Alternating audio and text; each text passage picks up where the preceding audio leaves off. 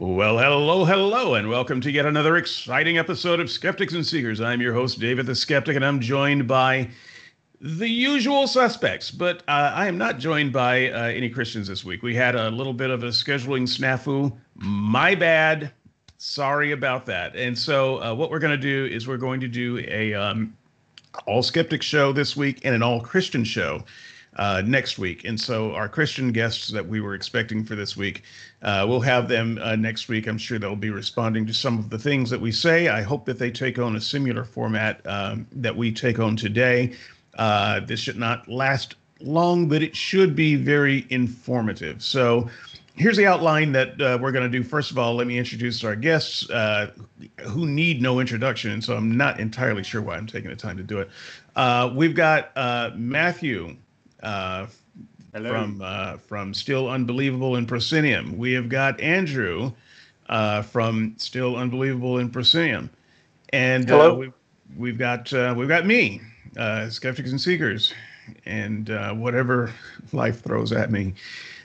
so that's the that's the usual suspects. We might have Darren pop in at some point. and so if he does pop in, this is his introduction. We have Darren from Places.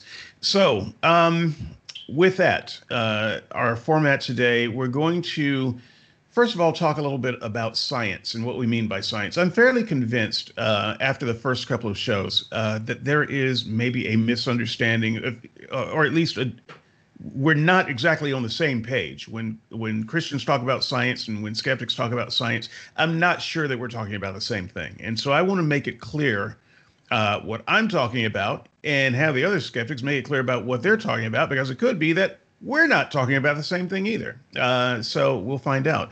Uh, the second thing we're going to do is uh, we're going to look at the Christian arguments as we have heard them so far and as we understand them. We're going to see what we can agree with there and uh, where we don't agree, so we can find out where the breakdown uh, is and how well we're understanding uh, what's being said. So, Christians who are listening to the show, please uh, respond in the comments and let us know where you think that we we are misunderstanding your argument. You can get to the comments, skeptics and seekers squarespace.com you can send uh, an email i will read it uh, skeptics and seekers at gmail.com uh, and then finally, we are going to uh, try some real world examples. We're going to show our work. We're going to go from A to Z. Uh, here's a case where we do not have knowledge. Uh, we're going to go through the process, see if we can get to knowledge uh, using a process, and just see how that works. We're going to show our work um, because somebody should. So here we go. Um, step one science. Uh, and I'm, I'm going to go ahead and kick us off. Um, I really do believe that there's some misunderstanding there. When I hear, I hear kind of a, a, mixed message from Christians, and it's mixed to me. And I hope that Christians can uh, maybe clarify uh, their position on this, because sometimes I hear Christians saying there is absolutely no contradiction between science and religion, none. They're they're completely compatible, completely in sync. And then other times I hear Christians using science as if it were a dichotomy. It's either science or something else, uh, and using science in kind of a negative terminology. And so I'm not entirely sure um, what Christians mean when they say science. And then when Christians talk about scientism, as if that's some kind of an insult. I'm not I'm not entirely sure that's an insult, honestly. Uh, but when I hear that, I think to myself, I don't think that we're talking about the same thing. If if you think that uh, that a belief that science is all there is is a bad thing, then you're not thinking about science the way I'm thinking about science. So, uh, how am I thinking about science? Let me start there, uh, because that I can tell you. Science is a methodology it's it's simple as that. It's a method that contains some things, and the the method, the underlying purpose of the method, is to get to a point of knowledge while eliminating uh, human bias mm-hmm. and to the degree that we can, uh, human error, uh, to uh, a way that we can recognize and eliminate false positives and false false negatives and come to the best conclusion that we can using uh, a a rigorous method. And so, if you say, "Well, you're being scientistic," I would say, "Yeah, I'm being methodical." what is wrong with being methodical? It doesn't. There is no implied, uh, for me, in, anyway, when I use it, there's no implied empiricism it's not like saying, well, the only thing we can test is bricks and mortar. Um, you know, we, we can only test atoms. No, I'm not saying that at all. Uh, if there are other things besides atoms to test, you would still use science to test it. You would still use a methodology that uh, eliminates human bias and tries to detect and eliminate false positives and false uh, negatives. Uh, that's that's what we're doing. And so if you're saying, well, you know, science can't be used to understand this truth or that truth or that's this type of truth, we're not talking about the same thing uh, when we're talking about science because you should be able to use a methodology on any any knowledge claim. And that methodology, if you're going to trust it, it should do its best to eliminate human bias and to identify and eliminate false positives and false negatives. Uh, there are other aspects uh, of science, for instance, we want it to be repeatable. Well, why do we want it to be repeatable? Because if you just do it once, um, that may be that may be an exception to a rule. We don't know, or it may be a mistake. It, it needs to be repeatable. Another reason it needs to be repeatable is because other people need to be able to come to the same conclusion as you. And so, if you have a conclusion and you have a method, but no one else can use it besides you, it, it may or may not lead to uh, knowledge. I don't know, but it doesn't lead to my having knowledge because I can't use that method and repeat it. And so we're uh, what we want science to do is be repeatable, uh, usable by other people, um, and and we also want it to be predictable. We want to know uh, that if if your conclusion is right then this this test should show that. That that kind of lets us know when we're on the right tra- track. And when our predictions uh, come up wrong constantly, we have reason to question whether our conclusion is actually right. So science has built-in mechanisms for that. And finally, uh, as far as eliminating human bias, we want to eliminate the possibility that one person or one set of persons with a set of beliefs comes up with one answer that can't be arrived at by other people. And so, once again, when we talk science, uh, we're talking about a methodology. We're not talking about assumptions about the universe. Whatever your assumption about the universe is, there should be some type of methodology that you can that, that you can show where you came to that conclusion and that someone else can use to come to the same conclusion. This is what I mean by science. Matt, what do you mean by science? Well, you said pretty much uh, all of it. Yes, science is a methodology. It is a process by which we we test or validate a claim that we want to make, regardless of what that claim is. And yes, that methodology can also be used to test the assumptions that we bring there. Or if it's not being used to test assumptions, we need to declare those assumptions up front and have something else that tests those assumptions.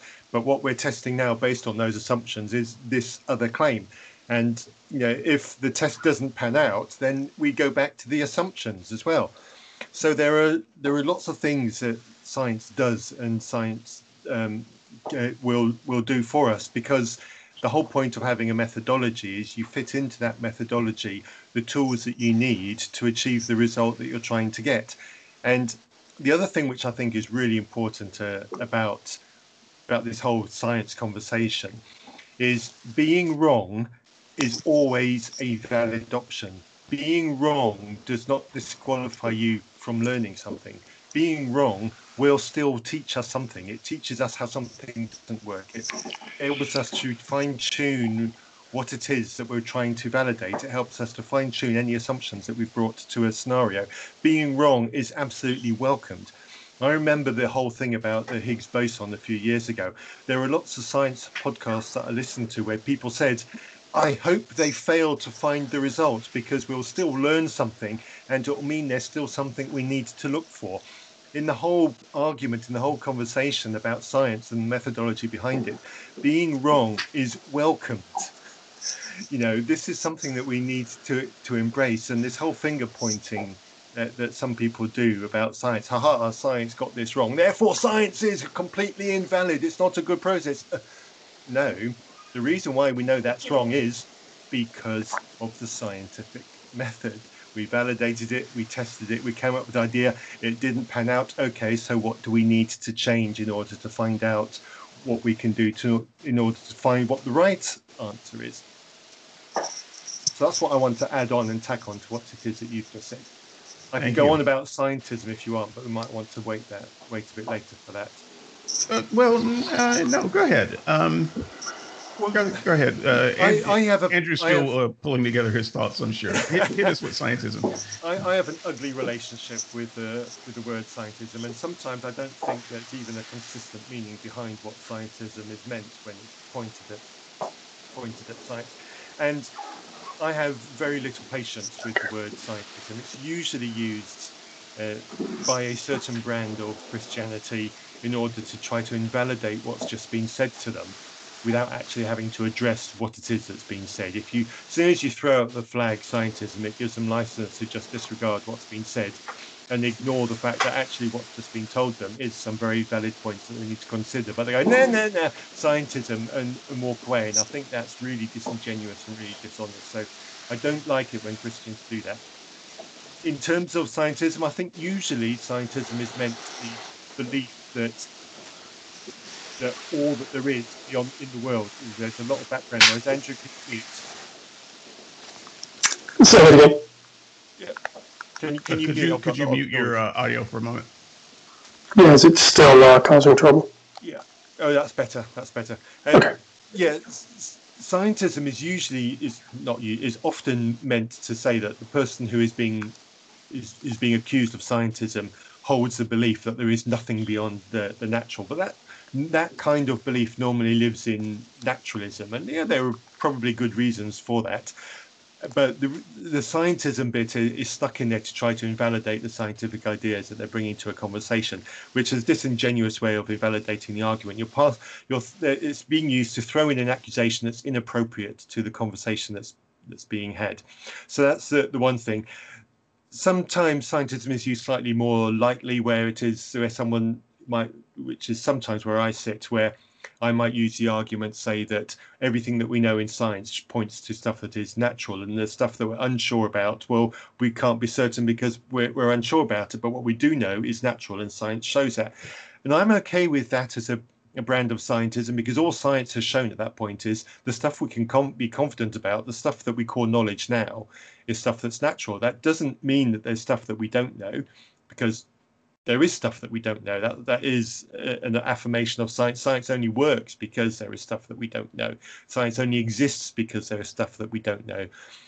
Uh, so, and science is a process of finding out about we don't know. But every explanation we have now is a natural explanation. So, if that's all you mean by scientism, I'm quite happy to to fly that flag. It doesn't mean that there's nothing that we can know that's not natural. And um, finally, I think on the whole process of of science. I think quite often science is told that it's only a natural tool, so science is the inappropriate tool for determining the supernatural. I don't entirely agree with that because, as stated earlier, we we affirm that science is a methodology. You know, it's not a microscope. It's not a test tube. It's the methodology that is used, and it might use a microscope for testing something. It might use a test tube for testing something else, but it's the broad methodology. So bring in the tool that's appropriate for exploring what it is you want to explore. Use a telescope to look at the moon. Use a microscope to look at an amoeba. But you still each of those you use in the process of science, which is the methodology to work out what it is that you want to look at find the right tool for uh, for testing uh, specifically the supernatural, and that will fit into the scientific methodology. So science is, I think, a good tool to use and to ask questions for, and to try to find answers about what is the supernatural. We just need to find the right tool for performing that specific test. Yeah. So before passing on to Andrew, I just want to say this is an excellent point you made uh, about scientism. I honestly think that what a lot of Christians are trying to say is naturalism. And if, if you want to use that as a slur, fine, great. That actually makes sense because I'm a naturalist. Um, and not, not, everyone is. Uh, in fact, not even every skeptic is. So um, that's something that we can have a debate about, right? Um, so you can say, "Oh, you're just being naturalistic." Great. Yes, I that may be true. You you've uncovered one of my biases. But to say you're being scientistic is simply to say you're you're being methodical uh, in a in a well understood method. That doesn't make sense as a slur at all. Mm-hmm. Um, Christians who are trying to prove the Holy Spirit should be methodical. They mm-hmm. should be using science to do that. Um, and if they are not, I don't know what they're using. Um, if it's if it's not a, a method uh, that can be understood, demonstrated, repeated, I don't I don't know I don't know what we're talking about at that point. So I I appreciate you bringing out that um, uh, that insight, Andrew. Um, science. Okay, so I think the best place to start is to first ask Matthew to read uh, the definition that I threw to him. Matthew, did you get that text? Yeah, one second. Look, all definitions, uh, all word usages sound better when they come from an English accent. So, uh, so we'll we'll start there. All right, okay, I've got that. So the definition you said, science, the intellectual and practical activity encompassing the systematic study of the structure and behavior of the physical and natural world through observation and experiment. Okay. The world, the world of science and technology. Okay, sorry, carry on. No, that's it. Stop so uh, we could have just started with that, and then that uh, that long monologue, Dave, you could have just left out. okay, but I think I think it is possible in this conversation uh, about methodology to get far too hung up on the word science. If we were to ask in any conversation where the word science is being used, just to have the participants replace the word science with the word reason, um, we would probably get further. There's a there's a sort of phobia around the word science at the moment, and and I don't know ex- I don't know exactly why that phobia exists. I, I don't know why the word is so divisive, and it might be that we would in this conversation find a population of people who would defend the the territory that while it is true that all science is reason, it might not be the case that all reason is science. So, to add to this bit of our conversation, I will simply say that we can have that conversation uh, about methodology without using the word science. We, we can use the word the the word reason as a as a pretty good substitute. Uh, maybe you say, okay, but uh, but Andrew, aren't you aren't you actually uh, just a materialist? Uh, well, yeah, I am. But in the case of a supernatural claim, as for instance, I am a natural being, and I would fully expect if you are suggesting to me that that there is a a supernatural being that can interact with me, it's going to have to do that on the basis that I'm a, a and I'll use scare quotes here too, natural being, right? So I think the the thing that we are probably going to try to uncover in section three of this conversation uh, uh, about examples is, is what would it mean to introduce a supernatural claim. Hopefully, that's where we're going to get right. We've we've got some natural claims and supernatural claims, and and how do we verify them? I don't I don't care if we use the word science or reason, but what I do care about is whether the result is comprehensible by the ordinary tools that we all use to comprehend the world around us. And I'm sure we're going to get into uh, what those tools are. That's another conversation we should have. Hopefully, hopefully by the end of this, we will have discovered that science and reason are by and large identical. And if we haven't, then it should be on the other side.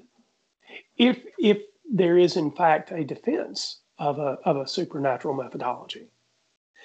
Then, then hopefully next week we will get to find out what gaps we left and how those gaps are demonstrated, uh, how, how it is demonstrated that there are gaps, so that we can all better understand the world that we live in. But as it stands, whether you say reason or science. We are simply talking about the way we all comprehend the world that we live in. Okay, uh, I want to pick up uh, from the definition that you read. Uh, it included the words the natural world, um, an examination or exploration of the natural world. And yes, I'm a naturalist, and Christians might uh, say, well, you just picked a definition that uh, that preferences uh, natural naturalism. But I would this is this is why I would expand. I, I use a more expansive definition of science. Uh, that definition is not wrong that was given, but I'm trying to accommodate the Christian uh, claim of the unnatural world. Okay, so um, if there's a natural world and you're saying that's not that doesn't explain everything, okay, great. Unnatural world that doesn't change the method uh, the fact that, that it needs a methodology though and so i would i would still call whatever the christians are doing to uncover truths about the unnatural world to be science that's that's still science. It may be it may include a different methodology, and if you can say, well, there needs to be a different kind of science for uh, the the supernatural, fantastic. Uh, show me that methodology, and and why it works with things that are not natural, and I will be glad to to see that. At the very least, uh, show me that methodology at work and apply it so that I can see what you're talking about. I don't. I am not locked into simply methods that tell me about the natural world. I'm, I'm locked into it because that's all I know and that's all I have. But you can educate me mm-hmm. by uh, showing me your work of how you uh, uh, examine the the non-natural world, or the supernatural world. I, you know, I'm a relatively smart guy. I can follow you, yeah, but I need you to I need you to show me your work. Um, so let me let me tell the listeners where that uh, where that usage came from. Uh, go to Google, type in define science. Uh, I, I, do this in almost every conversation where some word is at issue. I'm not suggesting that that is the, the best usage of the word science, just that it is the most common. And I think that that is a, a good enough place to start in any conversation like this. And, you know, if both sides disagree, then at least we have a platform from which we have uh, started together to found our disagreements. Uh, so again, define science at Google. That's the definition that pops up. Right. So I'm I'm trying to move to that next step, which is to understand the the Christian side of this equation. And so I'm already at at the definitional point. I I won't accept that we break down there. I I think that we can find a bridge. Um, but I already know. Uh, I can I can already hear the Christians in my head um, saying, "And ah, there is yeah, the Holy Spirit." You're you're you're just uh, preferencing uh, naturalism and materialism, in your definition doesn't even make room for the possibility of something else. And so I just want to say to you Christians out there, I am making room for something else. Uh, I am just interested in methodology. Um, that's that's so, really what I'm interested in. Let me see if I can um, try to bring some Christianity into this thing, so that so that next week there will be um, a link in the chain for them to hook onto. When I was uh, when I was in college, uh, and, and, I admit that we were still writing on stone tablets uh, in, in, those days, but there was a there was a lot of. I'm sorry. Talk. When did we stop writing on stone tablets? well, um, okay, no, you can't. You can't get me to. You can't get me to chase that. It's a good try though.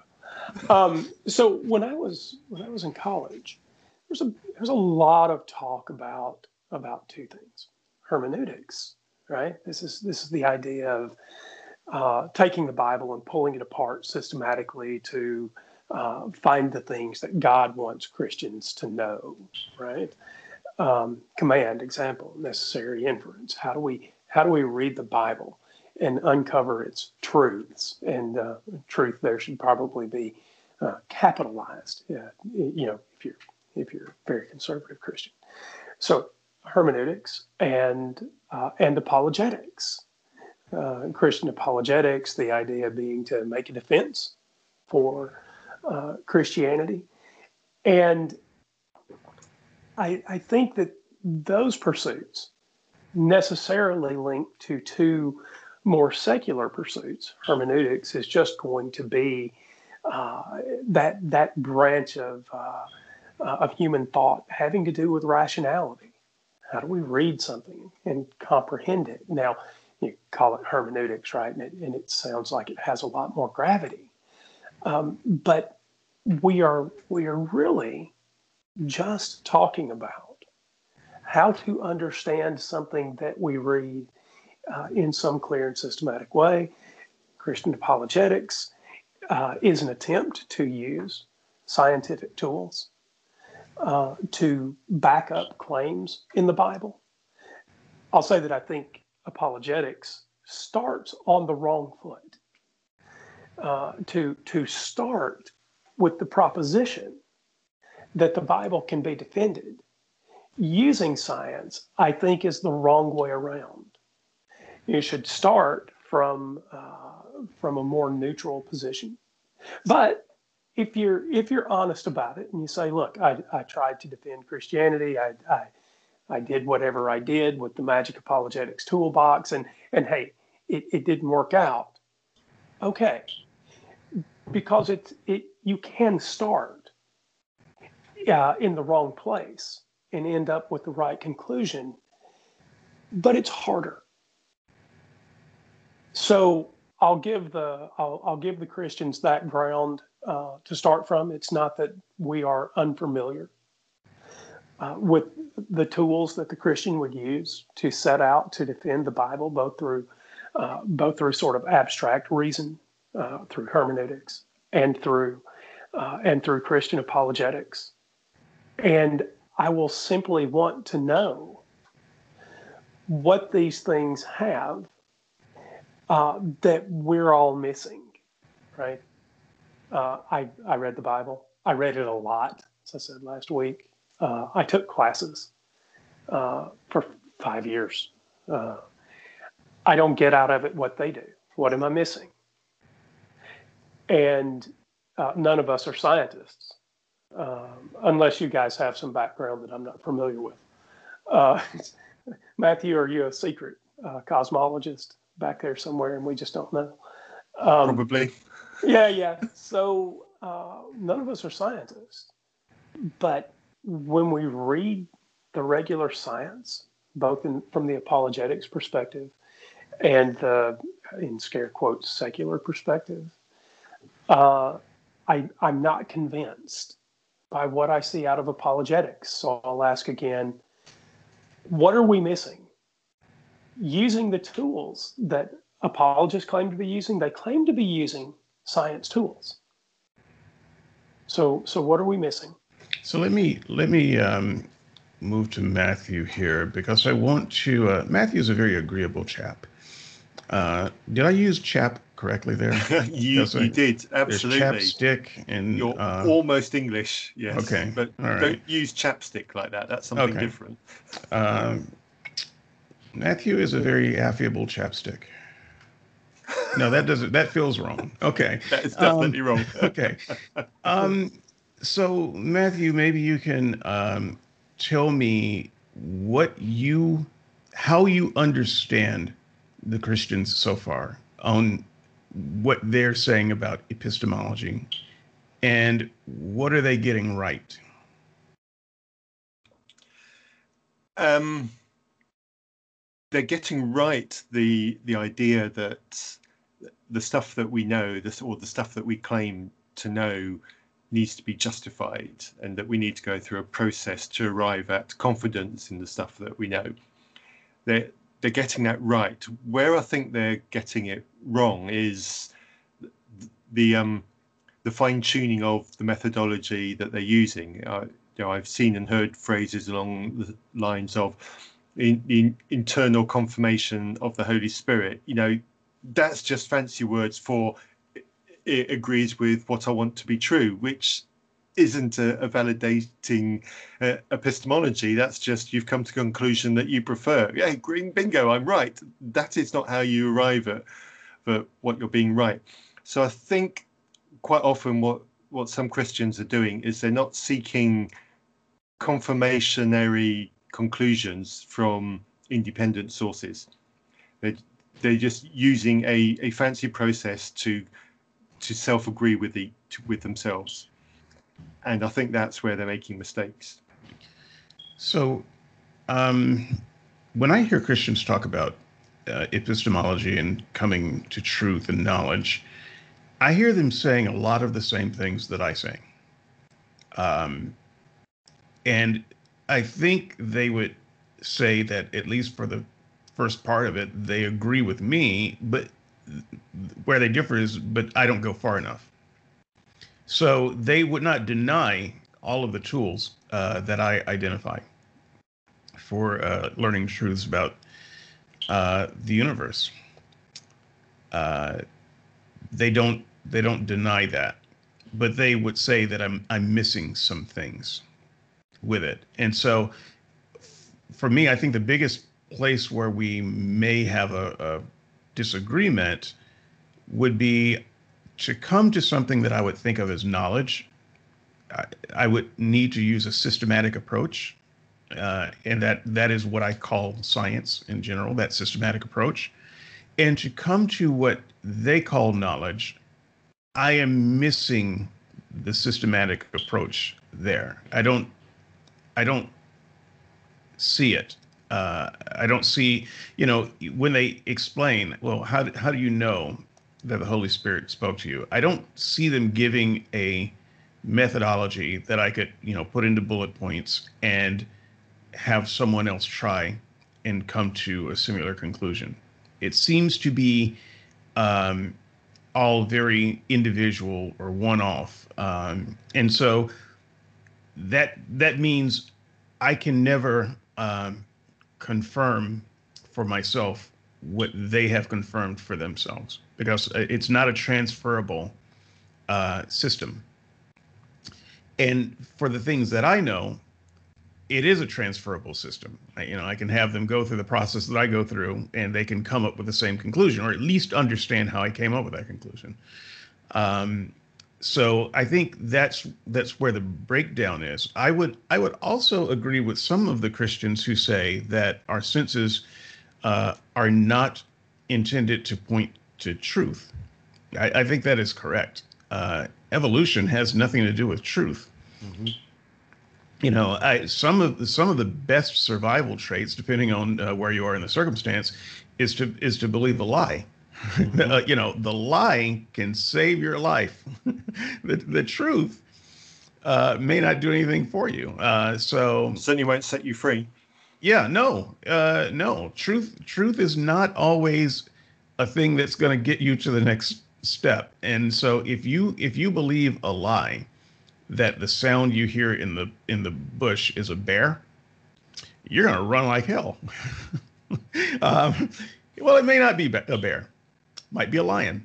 so, but the, the point is, um, truth has nothing to do with it.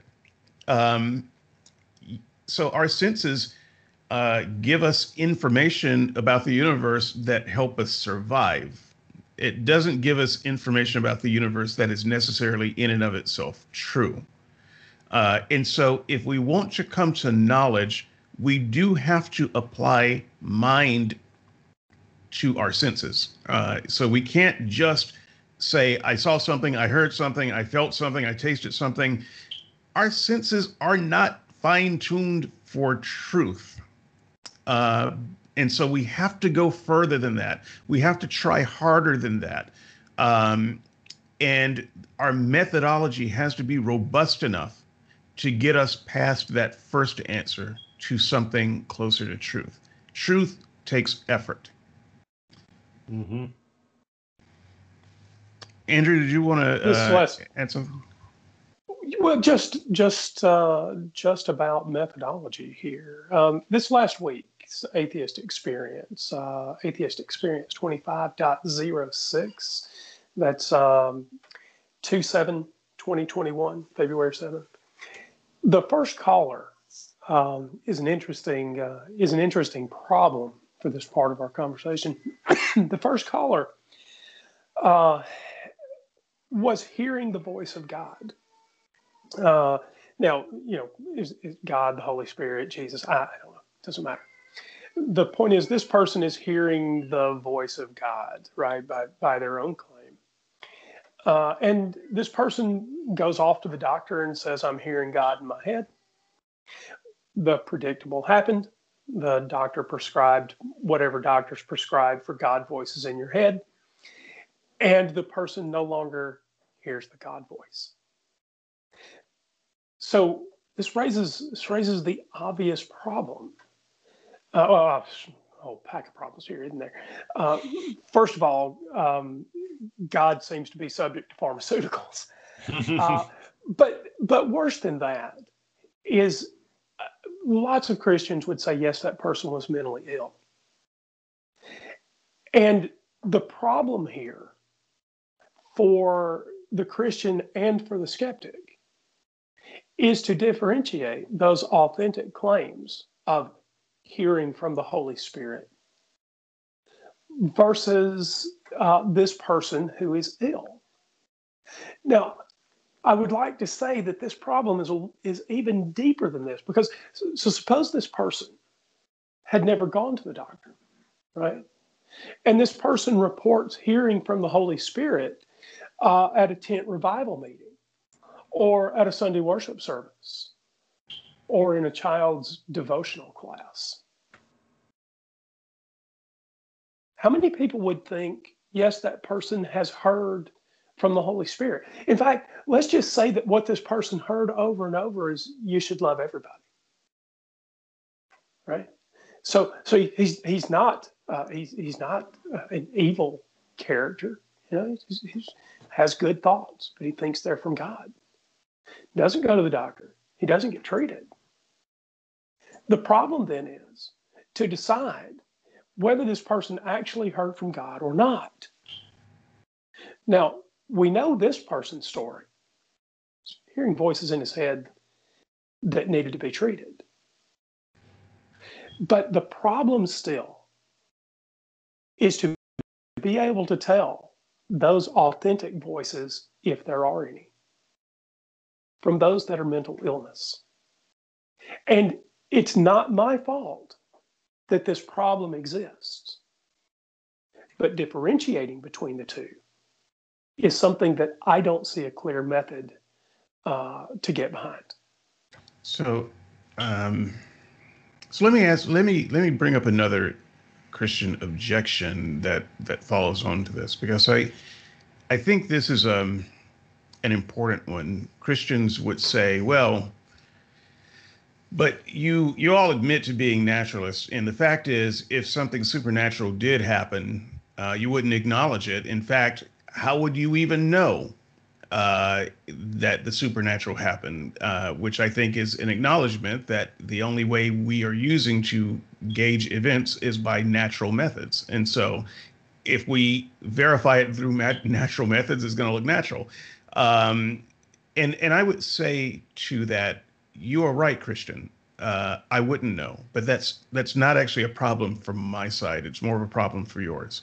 Uh, if something supernatural happened, and I could not recognize it as something supernatural, then I can't confirm the supernatural. I can't confirm it. I don't know. I would have to have something confirmative to show me that it's supernatural, and it would have to go beyond the natural mm. tools that I have.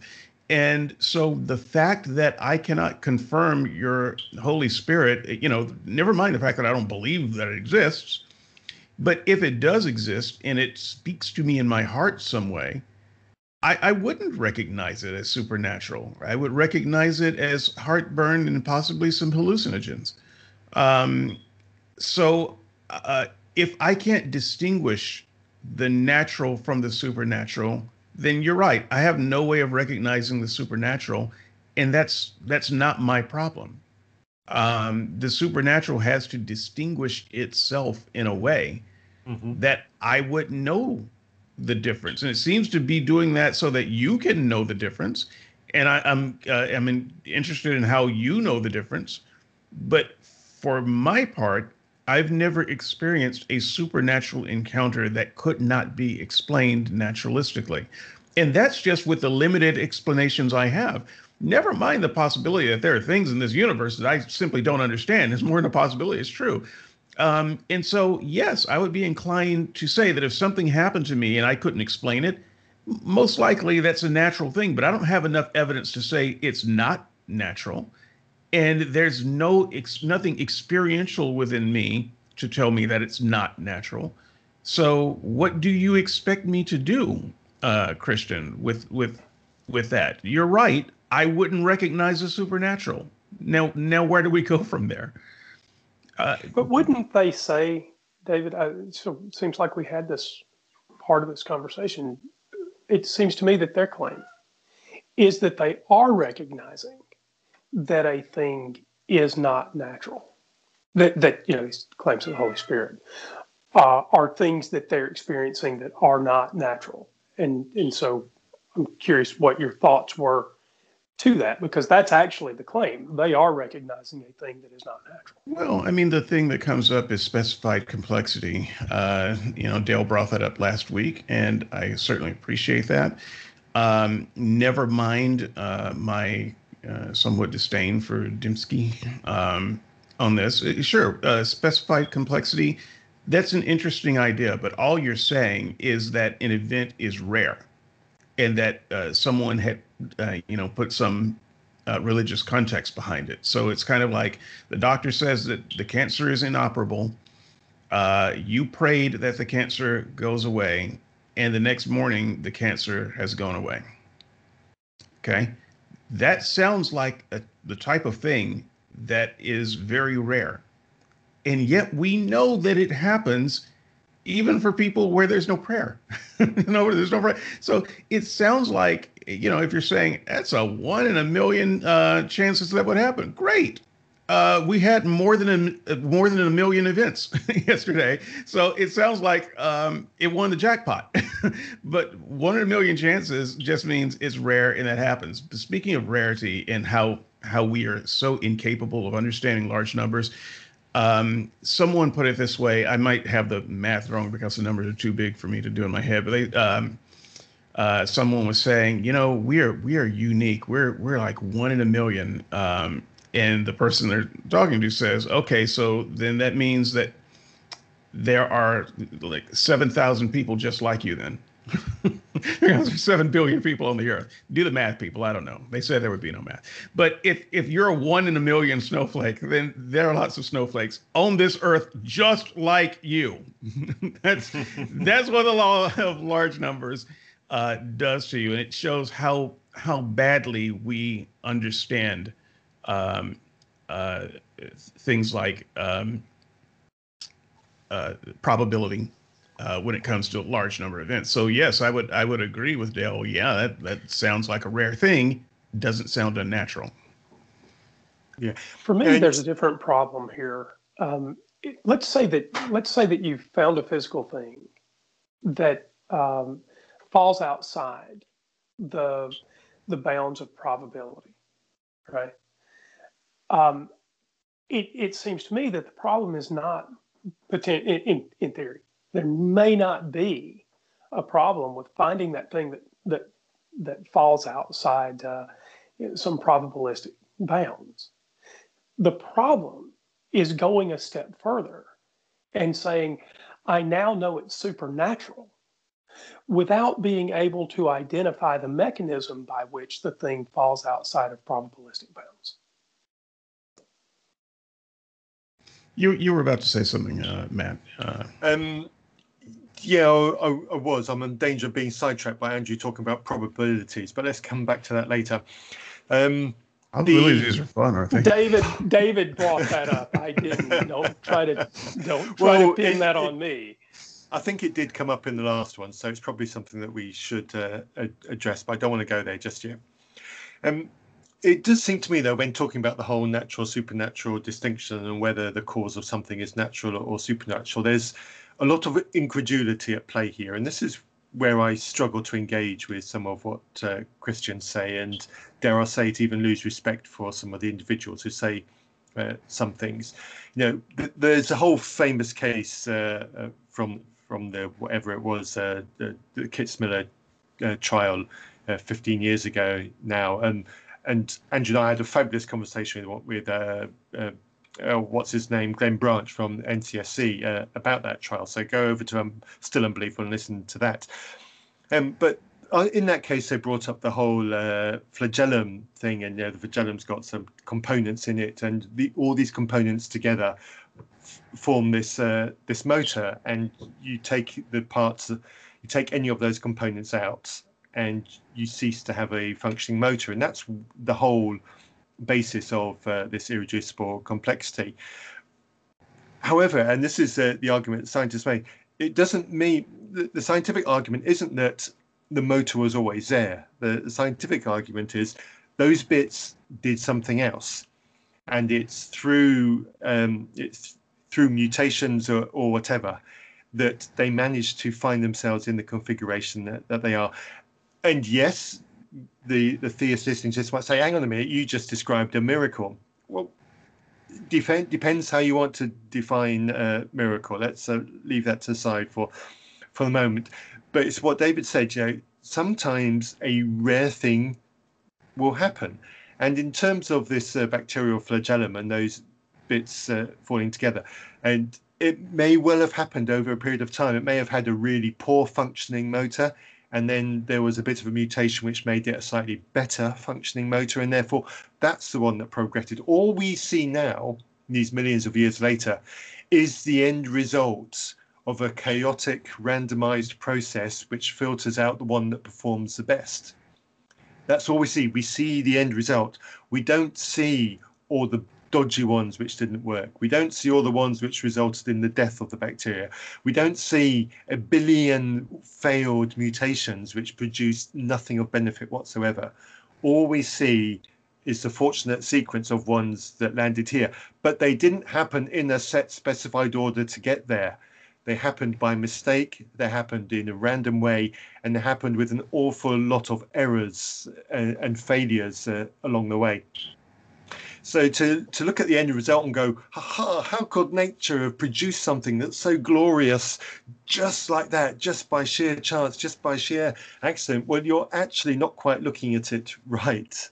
You know, it started off very basic, very crude, very simple, and it's a process. And yeah, there were huge, huge numbers of rejected and dead bacteria uh, along the way if you want to say that that can only exist because of a supernatural God, then I want to see why and how that is the case. There is a natural explanation for us getting to the bacterial flagellum. There are papers on it.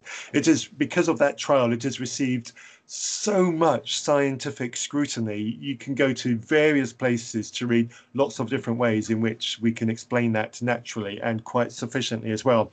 I'd like to see that same level of scrutiny paid to a supernatural way of doing it. But we don't.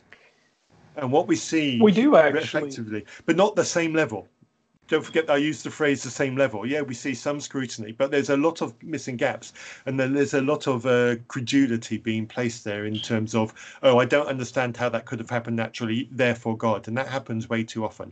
I want to see some greater detail. So you wanted to contradict me, Andrew?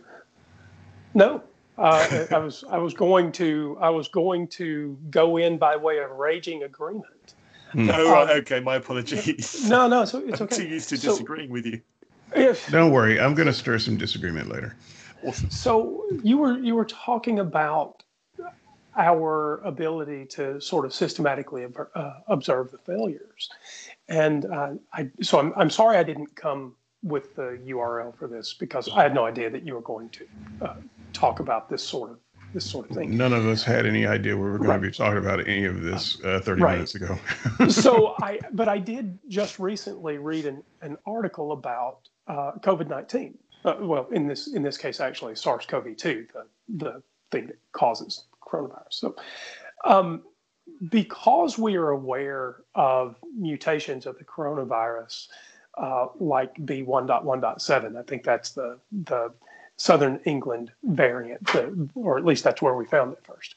Um, we we are sequencing coronavirus in an incredibly systematic way in labs all over the world. And as it turns out, there's a, a database of, uh, of coronavirus variants uh, that's made its way into the database. There are, and, and again, I'm sorry, I, I, don't have the numbers in front of me because I didn't know I was going to have to bring them.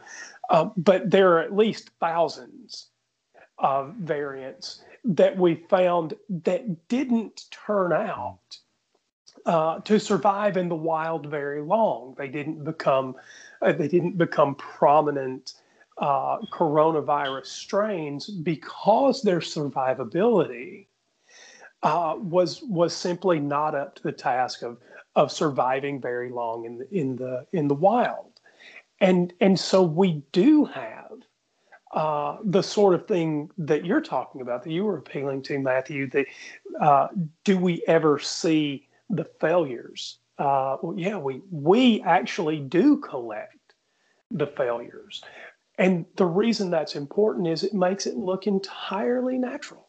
It fits the evolutionary tale that I think you were appealing to. Well, in the case of flagellum, uh, there's a video. I'm I would say that I'll post it, uh, but I'll forget, and we know that I won't. Um, but someone can look it up. There's a there's a video uh, where a, a, scientist. In fact, it was it was done in the um, Dover trial. Uh, so there's a Dover trial video, and in that video, uh, one of the scientists uh, were uh, put up a video um, debunking the the flagellum idea. I think that's where I saw it. Um, but we do, in fact, still have the intermediate uh, intermediate stages uh, of of that particular motor uh, that we can we can see uh, from other things. Okay, this is this is that motor without the critical uh, component, um, and over here, here's the motor with that critical component. Those two things still exist, um, but it's it, the idea that it couldn't exist without that component. Uh, Matthew is uh, exactly right. It existed just not as a motor. It, it served another purpose. It's kind of like if you can imagine humanity a thousand years from now, um, and whatever the Dembski of a thousand years um, is like, he would say, "But look, look around, judges. Uh, you see all of the infrared and ultraviolet data that shows us reality. Can you imagine a human eye that can't see infrared, infrared and ultraviolet? It would be utterly useless." There's no way that nature would come up with an eye without infrared capability. That's you know that you know it, it's too complex, uh, and yet I suspect that one day, uh, if humans keep evolving, we will be able to see more of the spectrum. Why not? Um, because we can see more today than what uh, what uh, could be seen with earlier eyes, and we have examples of earlier eyes in other creatures like fish. Um, and you know, we talk, you talk about the fisheye. Uh, you know, is that useful? You better believe it's useful. We make fisheye lenses today to uh, to duplicate some of the uh, effects of earlier uh, lenses and uh, natural camera uh, systems and things. And so, uh, yeah, it, there is a great deal of credulity in the idea of, well, I can't see how some kind of intermediate stage of this thing would be useful. And the fact is, we are right now living an intermediate stage of humanity. Because if humanity lasts another thousand years or 10,000 years, it's going to look different than it is today. Just like humans 10,000 years ago didn't look like us. Uh, and 100,000 years ago, it didn't look like us. Their backs weren't as straight. Uh, maybe their fingers and toes were longer, their feet were broader, their jaws were uh, more Jay Leno like. Um, you know, their their foreheads a, a little um, larger, things like that. We we have evolved to look like we look. This is not how we came out of the slime looking. Mm-hmm. Um, and we have abilities today that uh, maybe they didn't have then. And I suspect that 10,000, 100,000 years from now, uh, we will look like the Neanderthals to them. Uh, and maybe some of the Dembskis of that time will be denying, um, you know, that that it could possibly have been natural. So that that said, I know that there's some of the things that we're going to get back to. I just want to do one more round of us trying to pick out some of the things specific to the Christian epistemology, and um, I'm not looking to criticize it, Christians. I'm I'm really looking to understand it and to find parts of it that I can agree with. And I think that we have uh, each given a round, but I think we can do better. So I'm gonna, I'm gonna push us to try harder and do better for one more round. And so for me, I'm going to I'm going to add this. Just go straight to the the spirit element, uh, the substance dualism kind of thing. That we're not just physical, uh, but we are um, also spiritual. So what what what would that get us? Um, let's say there's a spiritual realm, and some component of us is made of the stuff of spiritual realm. Um, how does that help us understand the spiritual realm? So if if it is the case, let's just assume that, okay? Let's lay aside your skepticism and let's just assume that that is true. What what should we expect then? Uh, if there is a spiritual realm and some part of us is of that realm, the spiritual realm should be recognizable to us in some way. Um, for what? Well, just a moment. I'm just I.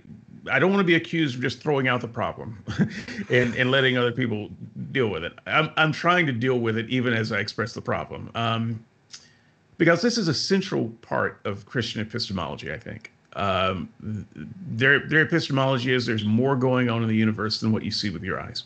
Great. Um, so I want to I want to access that uh, if I can. If I am part spirit, even mostly spirit, I would expect to have an awareness of other spiritual creatures. So I, I, think I think that's the first thing that comes to mind.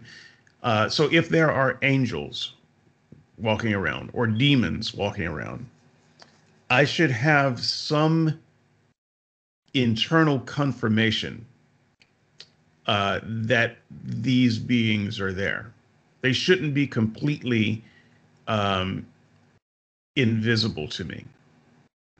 Uh, and I don't know w- what that awareness would look like or feel like, but I should have the awareness, kind of like in in um, scary movies when someone senses a ghost, you know, and they don't they don't see them, but you know they, they shiver, they feel you know they feel like some kind of presence. I would I would think that it would be something like that.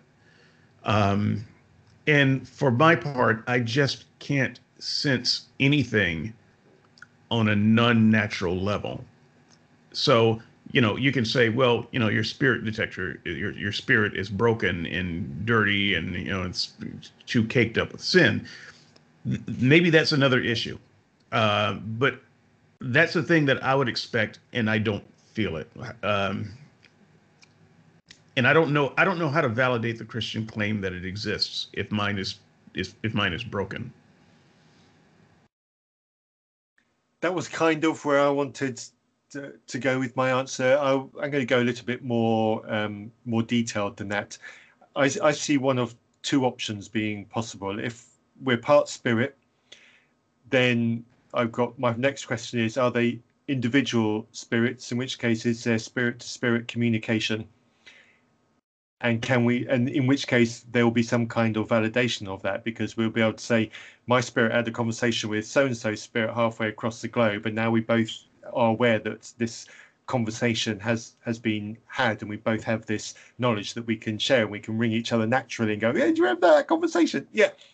Okay i would expect something like that to be be feasible or the other option is it's it's a hive spirit you know bit bit like the borg so which all share a bit of the same spirit in which case it's it's a hive mind in which case a bit of knowledge that i might have by the spirit well, should that also be automatically available to everybody else as well? And e- even then, we would have some kind of confirmation of knowledge that is transcendent to to everybody through through this uh, spirit process. So I would expect that kind of kind of thing, and uh, a way to test it, and nada.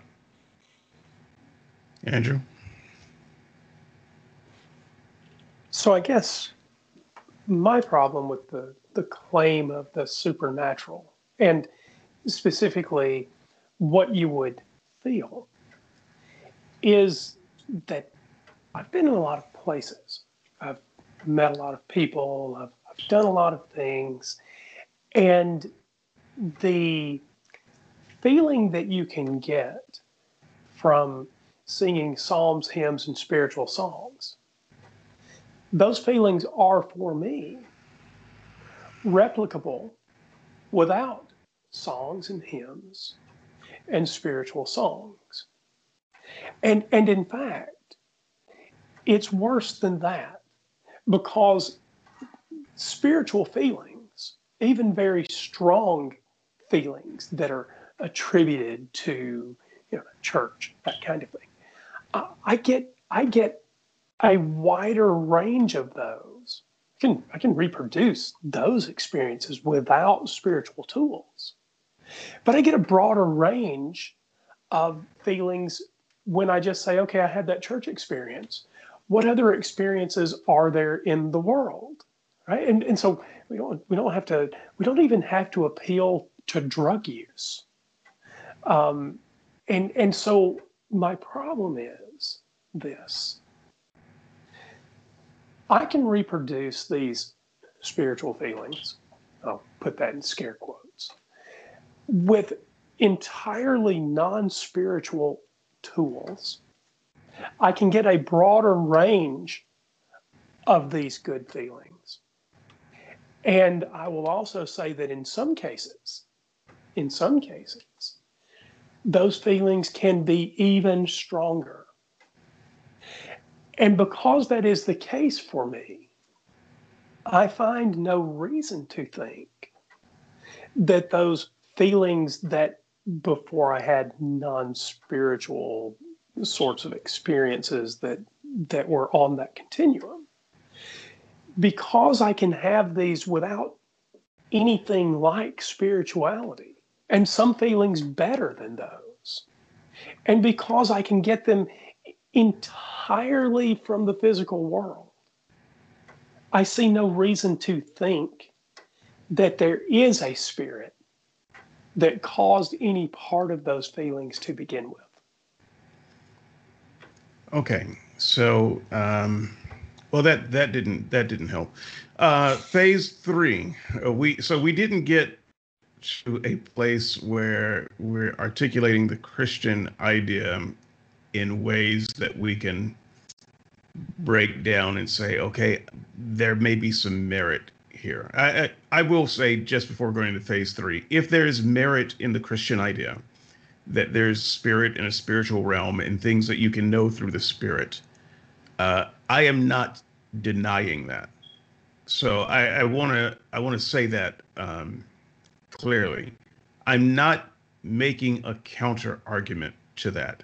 I am simply saying if it is true, I have no way of determining it or experiencing it for myself, having tried all of the things that Christians suggest I do.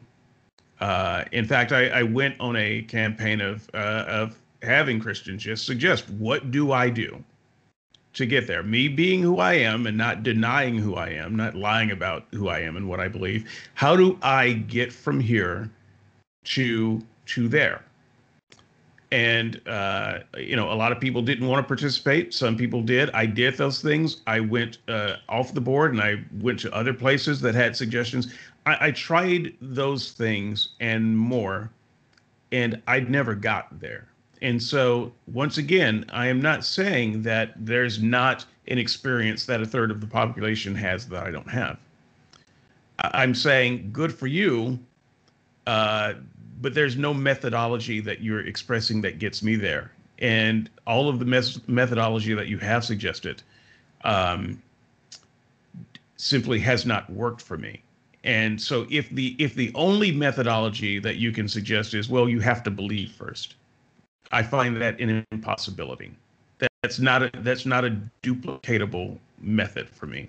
I can't believe what I don't believe. I, I can study what I don't believe, I can try things that I don't think will work, but I cannot actually believe things that I don't believe. So you, you have to do better than that if you're going to help me build a bridge from where I am to, to where you are. But speaking of building a bridge, let's just see if we do any better. We may not do any better. You know, we're talking all this high and mighty talk about systematic thinking and methodologies. Really? Show your work.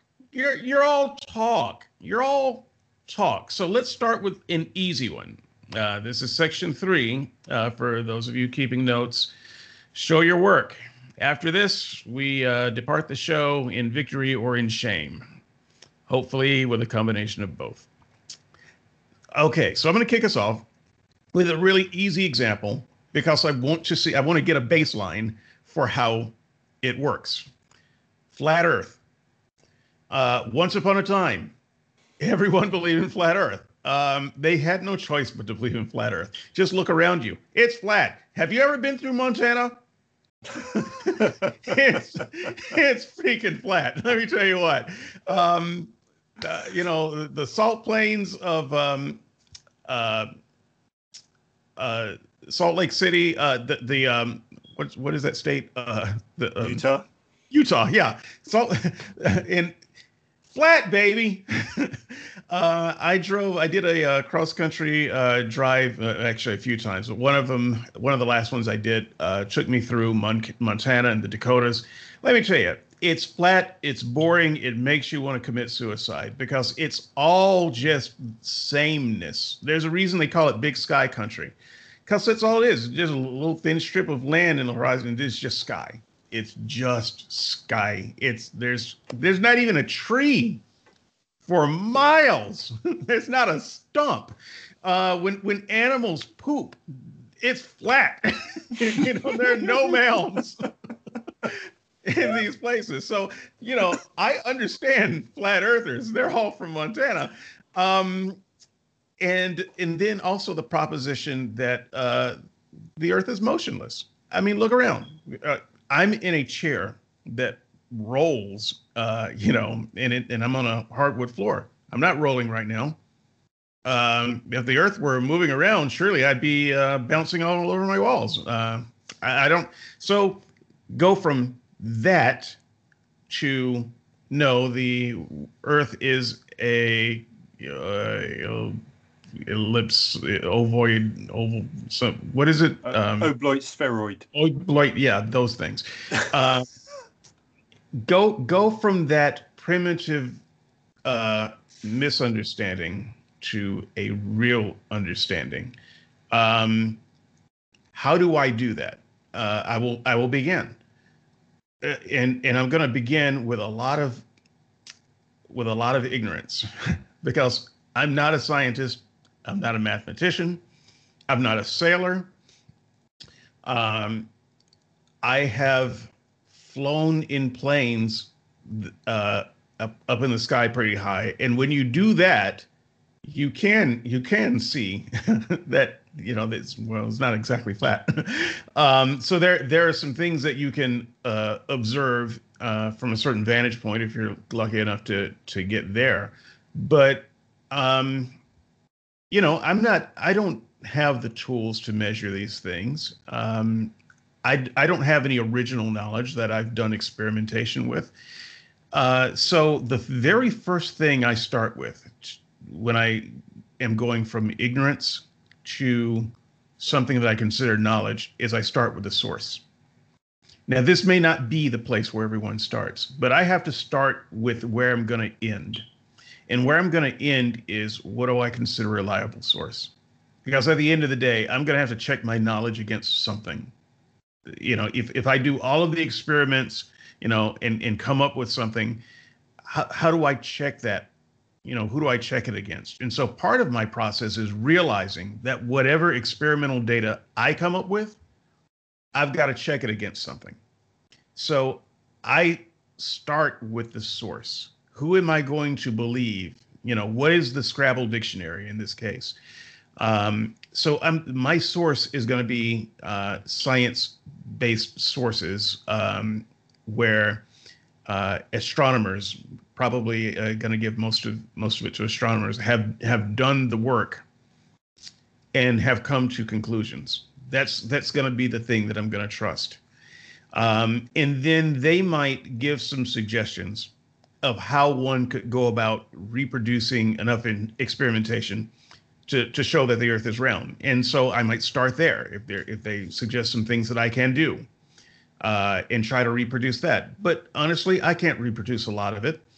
Uh, I will observe, uh, I will read, I will think, uh, and then I will look at consensus.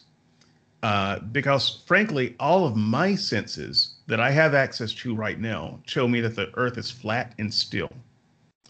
But I have read enough of the sources to understand that my senses are lying and I understand a little bit about horizons and things like that. You know, if I if I think hard enough, I can recognize that my senses are not telling me all that there is to know.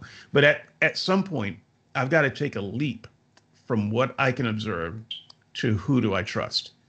And so I generally start with a case of who do I trust uh, in my epistemological process. Uh, and sometimes, uh, like in the case of um, historical criteria, I disagree with the experts. Uh, because there, there, there are things that experts conclude there that I think are wrong, and I've gone through a process uh, to to determine that. Um, so it is possible to to come up with a source that you trust and then do uh, work and then come up with a place that you can disagree with. But I generally start with the problem. I start with the sources that I'm going to trust. I do as much experimentation as I can if it's something that I care about, uh, and I try to understand it. But at the end of the day, I am going to land most of the time uh, at the consensus of the sources that I think are authoritative and so that's that's really how I get from flat Earth to round Earth, even though it defies all of my senses. Uh, Matthew, how do you get from flat Earth to round Earth? Physics, baby. It's it really is you, and you can do experiments uh, about this uh, in your own house. Get a rubber balloon, fill it with water, and lie it uh, in a pile of rubber balloons. what shape do they naturally try to form? They naturally try to form a round shape. Now, obviously, there's gravity that slightly deforms that, but essentially, they try to form a round shape. If you were to make a cube rubber balloon and fill it with water, it would still try to make itself into a spherical shape. It is overcoming the natural shape of the rubber on the, in the balloon to form what is a more comfortable shape for us, for it. A droplet of water, a raindrop falling down from the sky, again, that is trying to be round. It, it will slightly flatten on the bottom due to the air pressure and the falling action. But you suspend that, it will naturally try to form a round shape. Get into the bath and make a soap bubble in your hands, then blow into it. When it closes up, what shape does it form? It forms a round shape until it bumps into something or something like that. But essentially, they will all form a round shape. These are things that you can do and you can test day in, day out, whether you're a child or a grown up. It is pure, unadulterated physics. The round shape is the natural shape of things because of surface tension and it pulls in on itself again. So when we get to the accretion disk of forming a planetesimal, those globules of dust and rock that all come together. They'll have a gravitational center in the middle. And then the, this again, so gravitational attraction uh, combined with surface tension, it will naturally try to form a round shape. Now, there are difficulties there in that some of the smaller bodies won't have enough gravitational strength to pull themselves to be round, so they'll be lumpy, potatoy kind of uh, shapes, but they certainly won't be flat. You won't have extremities, they'll crumble in and you'll get a, a rough uh, shape. As soon as it gets beyond a certain size and the gravity becomes so strong that it essentially becomes a, a round shape mostly like uh, our Earth. Our Earth is, uh, as said earlier, an oblate spheroid, and that's because of the rotating action. And again, this is simple physics. It rotates because of the action that it is, and that's the leftover action from from the the um, from the forming of the plantation and the and the, the uh, dust and the rocks that were in orbit around the sun and they've got a motion. So when they form a planet that planet will contain a motion and that will rotate in one way and continue in the orbit uh, around the earth. And that spinning action makes it slightly fatter at the equator and slightly squashed at the top and the bottom. Hey by, just by coincidence, that's the shape that our Earth is. You know, it's all essential physics. So you can do these simple, the, the simple experiments I mentioned earlier, to just to convince yourself that the basics, the fundamentals of physics, are not going to form a flat shape, whether it's a disc or a square. It's just not going to do it. It's going to create a three-dimensional spherical type uh, object, and I think that's really all you need to to posit that uh, a flat Earth really isn't a, a, possibility, and you don't need to start going into all the complicated geometrical uh, measurements, but you can if the conversation gets that far. Okay. Uh, also, we've seen pictures, uh, fake. images. They're all fake. They're planets. all fake. Uh, well, other planets. I mean, we can yeah. see Jupiter, you know, Venus, uh, Mars, Absolutely. and you know, it would be very strange for Earth to be the only flat thing yep. uh, out here. But isn't the universe flat? Isn't that one of the theories? Flat universe as opposed to I mean the shape of the universe. I Potentially, mean, I mean our solar system is flat, but that's because of the rotating action. You know, if it wasn't rotating, or if it wasn't spinning like that, and if it didn't have that energy in its rotation, then it would be a more circular spheroid universe. I mean galaxy, our system, and that's why the rings of um, rings of Saturn are the shape they are. It's that rotating action, and if you notice, they're actually rotating. I think they're rotating within a certain number of degrees of the um, um, of the equator of the spin axis, the the, the uh, line of of Saturn, and so it's all of that energy, it's all of that rotating unit and rotating body. So Saturn isn't rotating differently to its rings. It's rotating the same way and around the, the same spin axis because they're all all together. A good way of testing this is you get a bicycle tire, bicycle wheel. You t- take it away from the bicycle and you hold the bicycle wheel on the axles through the middle. And if you just hold it still like that without it spinning, you can just spin it around like that. You can no problem at all. But then you hold it, and then you get a friend to spin the bicycle wheel. And then you're holding it there on the axle with the bicycle wheel spinning. Now you try to spin it like this, and it won't go. The spinning action, the spinning rotation of the bicycle wheel makes it difficult for you to turn it offline. It's it really takes some strength. This again, this is an experiment that you can do so long as you've got a bicycle. Don't steal one, that's bad. But this is an experiment you can do in your own garden. It, it takes a surprising amount of strength to take that that bicycle wheel off what it's been set to be spinning at. And this is why the rings of Saturn are the way they are. They're spinning in that way. And that is why our solar system, the planets on our solar system, are all basically spinning on the same plane. This is why they always appear in the same line in the sky. Pluto is slightly odd from that because we don't think that Pluto actually formed from the same planetary disk that the rest of our planets uh, joined. It came as a later addition or a later clump of, rocks, and there are other objects out there in in, in the uh, in the Pluto region uh, of space, and that's why Pluto's in an, an orbit that's not quite the same, and it's on the so it's not like that. And so again, our universe, on the assumption that it is rotating somehow or something like that, then yes, it'll it'll be flat or slightly mis misshapen or something like that. But yeah, but that doesn't help the flat Earth uh, argument at all. Okay, thank you, Bill Nye. Um, Andrew, uh, why uh, take us from how you got from flat Earth, uh, Andrew Neanderthal, to uh, round Earth in motion, Andrew um, current. Okay. Um, let's start with the northern and southern hemispheres. Uh, were the Earth flat? And were it being evenly heated uh, by a, uh, by this thing we call the sun, uh, if it were flat in that way, we wouldn't expect the northern and southern hemispheres uh, to have uh, opposite summers and winters. So it's winter here, it's summer in the southern hemisphere. When it's when it's summer here, it's winter in the southern hemisphere. So the first question that you should ask yourself then is what best explains that? One of the one of the things that we all learn in, in grade school is uh, axial tilt. Well, you can you can just take a regular lamp, take the shade off of your lamp, draw a line around the center of, uh, of, of any ball that you happen to have in your house. Turn it about 25 degrees and walk around that lamp. Don't trip over the cord. walk around that lamp with the ball tilted about 25 degrees. Come on, it's it's it's easy. It's between 0 and 45.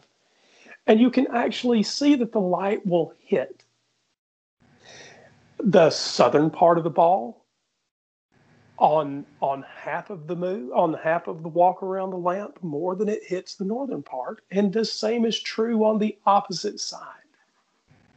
That's pretty good experimental verification. But we don't have to stop there. If you're really interested you can get on a plane. It'll, it'll cost you a few thousand dollars.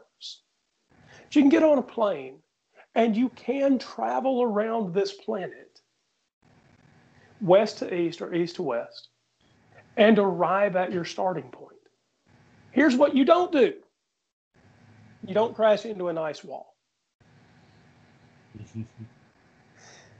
but we're not done there. So now I want to talk about the conspiracy part of this. Now, I, I don't know how many flat earthers hold to the following theory. I'm, I'm not a flat earther. I don't go to their conferences, uh, but we've all heard the the idea that we're surrounded by a giant ice shelf, right? And and somehow there's a uh, there are platoons of people that keep us all from uh, uh, from being able to go there and and find the edge of the world, in essence. And and I just want us to imagine for a moment were that true, what sort of conspiracy that would have to be. Because it is pretty clear that we have uh, uh, governmental differences on, on this planet, whether you think it is flat or round. what is the likelihood that they would agree on this one giant conspiracy to keep everyone in every uh, part of the world in the dark about a flat Earth? Well, it doesn't. It just. Uh, it is not parsimonious. With the more reasonable conclusion that yes, we do have satellites in orbit. Our GPS, by the way, GPS. There's a good indication.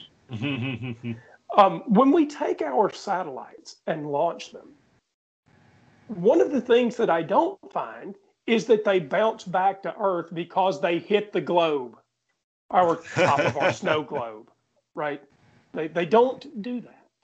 By the way, just uh, just real quick, uh, welcome Darren Lute. He's uh, muted at the moment, but uh, Darren Lute is here. Go ahead, uh, Andrew. Darren, just to catch you up, we have gone through phase. Uh, Don't tell one... me to go ahead and then say, by the way. no, that's how that's how I do. so we're. What did you expect? read the label. Um, what we what we we're doing three phases here, and we're in phase three. The first phase was to uh, talk about science and what we mean about science. Uh, it was a good discussion. Wish you were there. Uh, you can maybe um, throw your hat into that uh, when when we get to you. Phase two was to talk about our understanding of uh, the Christian uh, epistemological method and um, you know what what they might have right, what we can agree with, and where we think the biggest point of difference is.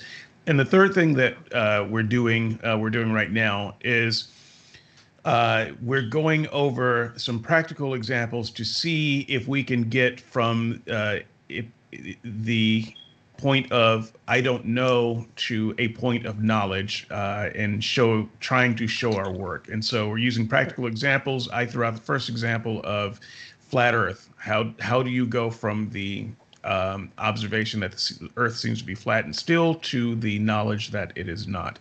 Uh, and uh, so Andrew is One, in the uh, in the process of his answer. I think we're all caught up. Andrew. Yeah, one more, uh, and then I'll I'll leave it for Darren.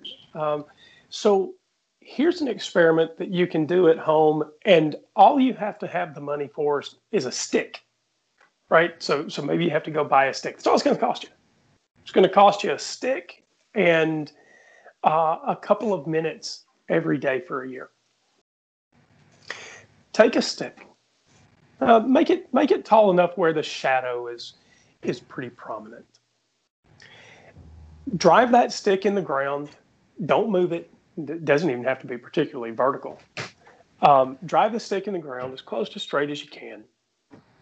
And at some time every day, put a mark on the ground at the same time every day where the shadow of that where the uh, where the tip of the stick makes a shadow on the ground. Got to do it at the same time every day. Repeat this experiment for a year. If the earth is flat what you would expect is that there is no difference in where that dot occurs on the ground every day the sun would rise in the same place and set in the same place, and there'd be no difference. But to demonstrate that the Earth does actually have some tilt and that it is actually going around the sun, as you mark that location on the ground every day, you'll see a difference in where that shadow falls. Now, I'll leave it as an exercise to the audience to figure out what that shape is. You can actually look it up. But if the earth were flat, the sun would just rise and set in the same place, and there'd be no difference in where you marked the ground. As it turns out, demonstrate that the earth is round, all you need is a stick driven in the ground in your backyard because there will be a difference over the course of the year. Okay. Not flat. So, uh, to review, Matthew appealed to physics. Uh, Andrew appealed to uh, experimentation. I appealed to authority. Mine is probably weaker. Uh, also, well, because you see, even though we see the pictures of Venus and Mars and Earth uh, as it happens, we still have to trust the authorities that show us the pictures. Yeah. Because we didn't take those pictures. You know, we weren't out there. Um, we didn't send that probe. We don't. We don't know. And so you, you still, at at some point, have to trust the authorities to do it the way I get there. Uh, so I, I find it interesting that we both, that we all three get there uh, to, in different paths. Uh, Darren, how do you get from flat Earth to um, the Earth as it really is? Don't you dare I say buy it really plane is ticket. flat. Can you guys hear me? Yeah. Yeah, mhm. we can hear you. Okay, cool. Uh, I buy a plane ticket. Um, fly to fly across the ocean so you're high enough to actually see the curve of the Earth. Mhm. I mean, I could be patient enough to put a stick in the ground for an entire year, but quite frankly, I'm just not that patient. So, plus, I'm guessing a European trip is going to be a lot more fun. Have you, though, ever uh, been in a plane high enough to see the curvature? I mean, Oh, you're yeah. giving me an experiment that I could do, but have is that what you did? Well, no, because I've always just accepted that the globe that was in my elementary class was accurate. Okay, so you're appealing to authority like I did. Mm, Not really, because I, I, I didn't do that to show that it was true. I just always assumed it was because that's what I was taught. So what And did if you I do to show it was true? Bought a plane ticket. so look, I'm I'm trying to poke holes um, in the places where holes can be poked. I know that you know it is a matter of authority for me, and so no matter no matter what experiments uh, I do, and I can I can do all of those things that Andrew suggested.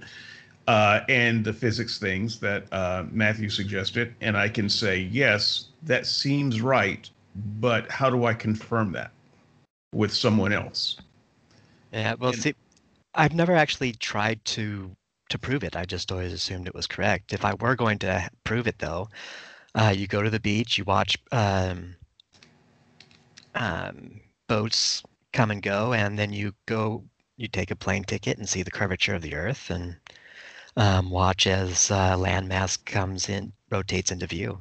You can even do timing, uh, uh, time your plane flights, you know, taking into consideration wind and that kind of thing, because you're going to have different times depending on whether you're rotating with or against the the Earth. So Darren, I've got the feeling that you're just trying to lobby uh, skeptics and seekers to fund uh, your next vacation uh, under the uh, aegis of experimentation. That's not going to happen. Uh, Hey, hey, my paper to request Mike. that. I will mail you a stick. it's going to be a matchstick, is it?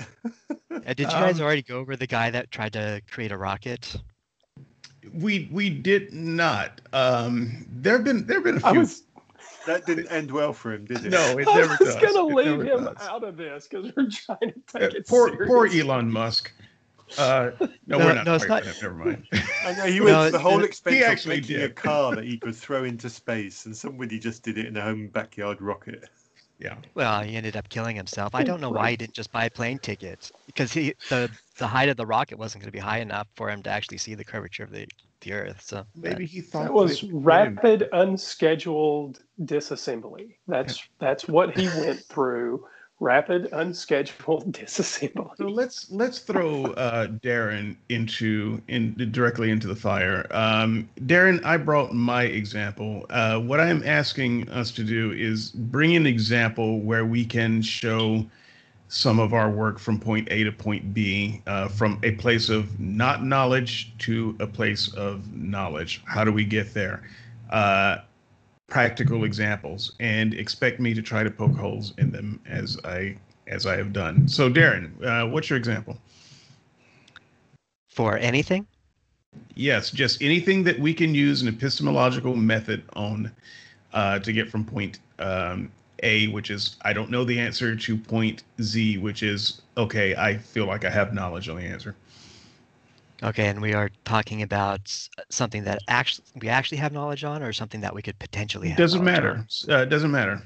Don't care. Uh, I I started with uh, flat Earth because that's something that we do have knowledge on, and we can just kind of see um, how the method works. So actually, give me something that we don't have knowledge on, but could potentially have knowledge on. That that might be a better okay. example going forward.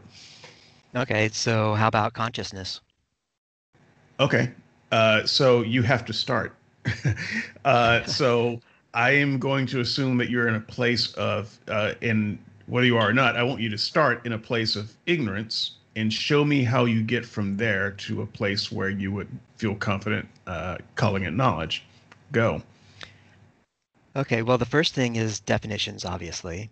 Uh, we have uh, the mind, conscience, consciousness, um, and what philosophers like to call qualia. Um, the mind, from what I understand, is usually defined as that which allows us to detect and interact with the world. Um, consciousness is our awareness that we are aware of that interaction. And then qualia is what is it like to have that experience? Is everyone okay with those definitions? Works for me. All right, so we know that we have a mind. In fact, we know that anything living actually uh, well, that has a um, has a nervous system, uh, has a mind. Um, even ants, because they interact with their environment, um, they they move around, they pick things up, they feed, they successfully feed themselves, so they don't starve. Um, so we know everything has uh, uh, everything has a mind, even if they don't have consciousness. Um, whether um, whether everything actually has consciousness or not, that's actually um, up for debate. Um, so how would some, you how would you start to figure it out? Um, there's been some interesting studies in the field. Um, one person actually did experiments on lampreys. Um, they're sort of the oldest uh, living one of the oldest living things that have um, preferences. So uh, they they were looking to see um, what what uh, which animals have preferences or not, because they had the hypothesis that preference uh, in order to have a preference, you have to be aware of your awareness. Um, so, and since lampreys are the farthest back on the evolutionary ladder, um, they're trying to figure out exactly how far back consciousness went by showing that lampreys actually have preferences. Uh, they don't just follow their instincts and gather food. They actually prefer not to have uh, get hurt, and they uh, prefer they actually have preferences on what they do like and then you can actually show that in the lab. Um, so it turns out that under that definition of conscious or indicator for consciousness, consciousness has actually existed in um, animals for quite a few uh, million years.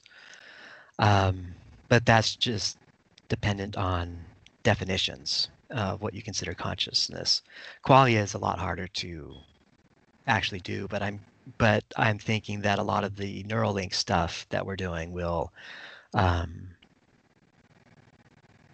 um, will take care of will be the path we move forward in actually having knowledge about qualia and other people's qualia.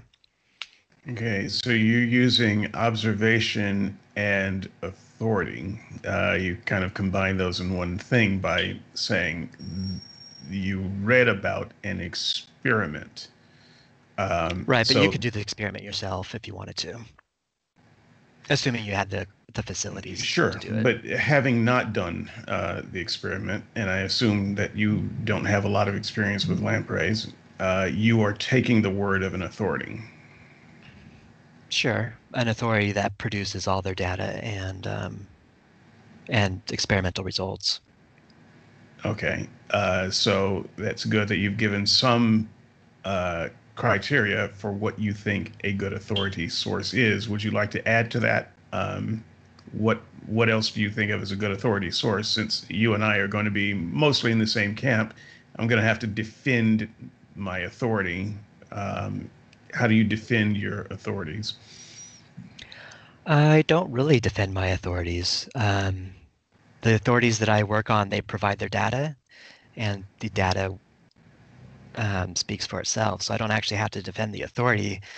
I may have to defend the data, so I would have to. Um, ideally, the data would be uh, replicable, um, and hopefully, people have replicated uh, the results. Right, but if there was a quote unquote authority that didn't provide any data, you wouldn't use it as a source. No, just so because. In, in a sense, you are defending uh, your use of the authority. Sure. Okay. Um, Andrew, um, how do you prove, uh, or at least go from uh, ignorance about consciousness, or at least agnosticism about consciousness, to knowledge about consciousness? Hmm. So I think that's a. Uh, I think we do have to acknowledge the the. I don't know if it's really a hard problem. Uh, there's a there's a solipsistic issue here, right? So the the hard problem of consciousness. Um, so I guess first I have to figure out what I mean uh, by consciousness. Um, Definitional. Go ahead. Yeah. Well, so Darren um, moved up the scale with consciousness from ants to uh, uh, to that to that ultimate crowning uh, act of creation, me. Okay. So this is probably not what he thought was the ultimate. Anyway. Okay, right. Sure. So, yeah, no one disagreed. Again, so so there's a there seems to be something like a scale of consciousness, um, and it's something that I can observe.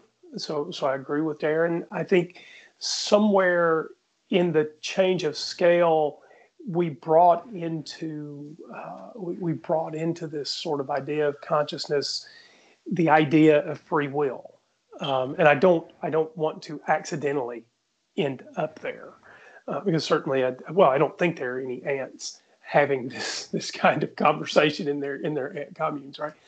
Um, but I I do think um, that it was useful to uh, simply observe a thing that was uh, that had some sort of conscious intent uh, through its drive uh, to survive. And so, if we want to defend consciousness um, in some other way, uh, I don't know what it I don't know what it would be.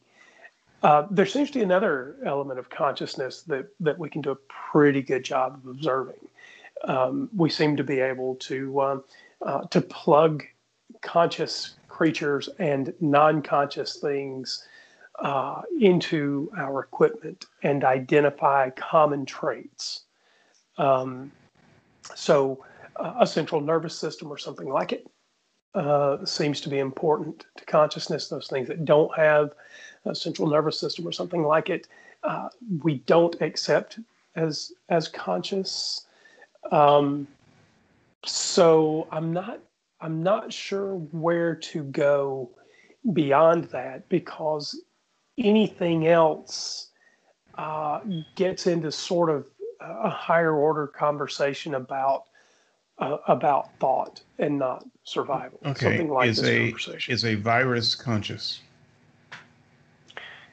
Uh, give me a small enough set of electrodes. I, that's, well, I mean, but how would so, you how would you um, test um, that though? Because if you're saying if even even by some of the way you guys are defining consciousness, you know, preference, I don't find that compelling because uh, I don't know the difference between someone expressing preference and someone just acting out of survival.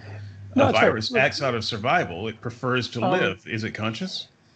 So no. Well, not in the way that I recognize it. So I, I, think that's a good question, but the answer is not in the way that I recognize it. So, uh, as a for instance, yeah, um, that's why I'll, i made a di- distinction between mind and consciousness. Right, right. Now I, I accept it, and I think that you know, boy, there's some hard there's some hard bits in there. So when I think of something that fights to survive, uh, while I agree that a virus adapts to its environment, I don't see that it fights in the sense that that Darren meant or that I mean. So ants will actively go out uh, and find food sources so that it can survive. When the the closest analogy to that in uh, in the viral world is something like zoonotic transfer. So the, the virus isn't, as far as I can tell, doing anything intentional because zoonotic transfer, just as a just as a an example, is it takes transfer from host to host through some kind of contact, whether that's airborne contact or physical contact or uh, contact with the with the same surface area or the same drinking water or whatever. Um, that sort of transfer is not a fight to survive in the sense that the that the entity that like an ant goes out and forages and brings food back. So, in the sense that I'm talking about my understanding of identifying consciousness, the answer is no, a virus is not conscious. Hey, Matt, how do you identify consciousness? Um, by oh, that's um, I'm going to go off piece. I think it's I'm I'm going to define consciousness first. I'm going to define it as that fuzziness that sits on top of um, innate behaviors, and I'm going to have to try. I'm going to have to explain that. Um, there's an experiment that was done with ants, where they went foraging from their hole to the place of food, and then when they were at their food, they were then operated on by the scientists to change the length of their legs. And some of the ants had sticks glued to their legs, so their their steps then became longer. Did the ants find their way back to their hole? No, they went past it. And the conclusion that was made from this experiment was that the ant just computes the route that it's done and effectively counts its steps. Now, that may or may not be right. But the result is the ant didn't appear to be aware that it had gone straight past its nest and to stop somewhere else and then, then couldn't find it. So how do you use... know that the ants weren't just uh, ashamed of their new bodies and wanted to not stop by and take all that mockery from their their fellows? that is a possibility, but that adds next that adds much more to the explanation, and we're not going to the simplest explanation if you're going to do that. That is an interesting one, and maybe there's an experiment that can be done to test that. That is not being considered because we probably don't have a way of testing that, so we go for the simplest uh, explanation. I think we I'm do. just saying, uh, if Sorry, I mean, if I, it was a human, if take... you were if you were given seven league boots, let me just say, if you were given seven league boots instead of the shoes that you had, you know, there are any number of reasons why you might go past your home. Uh, one, you might realize, oh, you know, I can go over there to this other foreign land here. Uh, home seems boring to me now. Or you might uh, be trying to go home, but there's seven league boots and you can't calibrate quite well, so you keep going past it. I'm just now saying, you're just being obtuse you think okay, you so, are conscious uh, and you can make give reasons why you would go past your home, but you're not giving the ants the same benefit of the doubt. I'm just saying you, you're coming but in. I think there is a You're right. I'm not because every single individual ant acted in exactly the same way. Now, if there was a consciousness but, at play there, you would expect that some would might be embarrassed, and some would be, "Hey, look at my cool new shoes," and they would behave slightly but differently. But there's a way. But there was a consistency. There is a way Right, but there's a way to test David's hypothesis that's very direct. There, I just gave, I just gave it, and his hypothesis failed. Well, no, I'm talking about something even more direct. So David postulated that it was body image, and they're they're ashamed of their leg length. But if they have that high a degree of sensitivity to body image, we could paint them neon yellow without changing their leg length. And we could decide whether it's actually a body image issue. We could, we could, we could make all sorts of body yep, modifications. that that would work. And, I'm, and I'm not gonna, if they had body image issues, presumably they would respond to other body modifications that didn't just change their legs. yeah, Let's let's let Matthew finish his. Uh, you're yeah, and that's what Andrew does so well, which is why he's so fun to podcast with. um, anyway, so another animal, chickens. I've got two chickens in my backyard.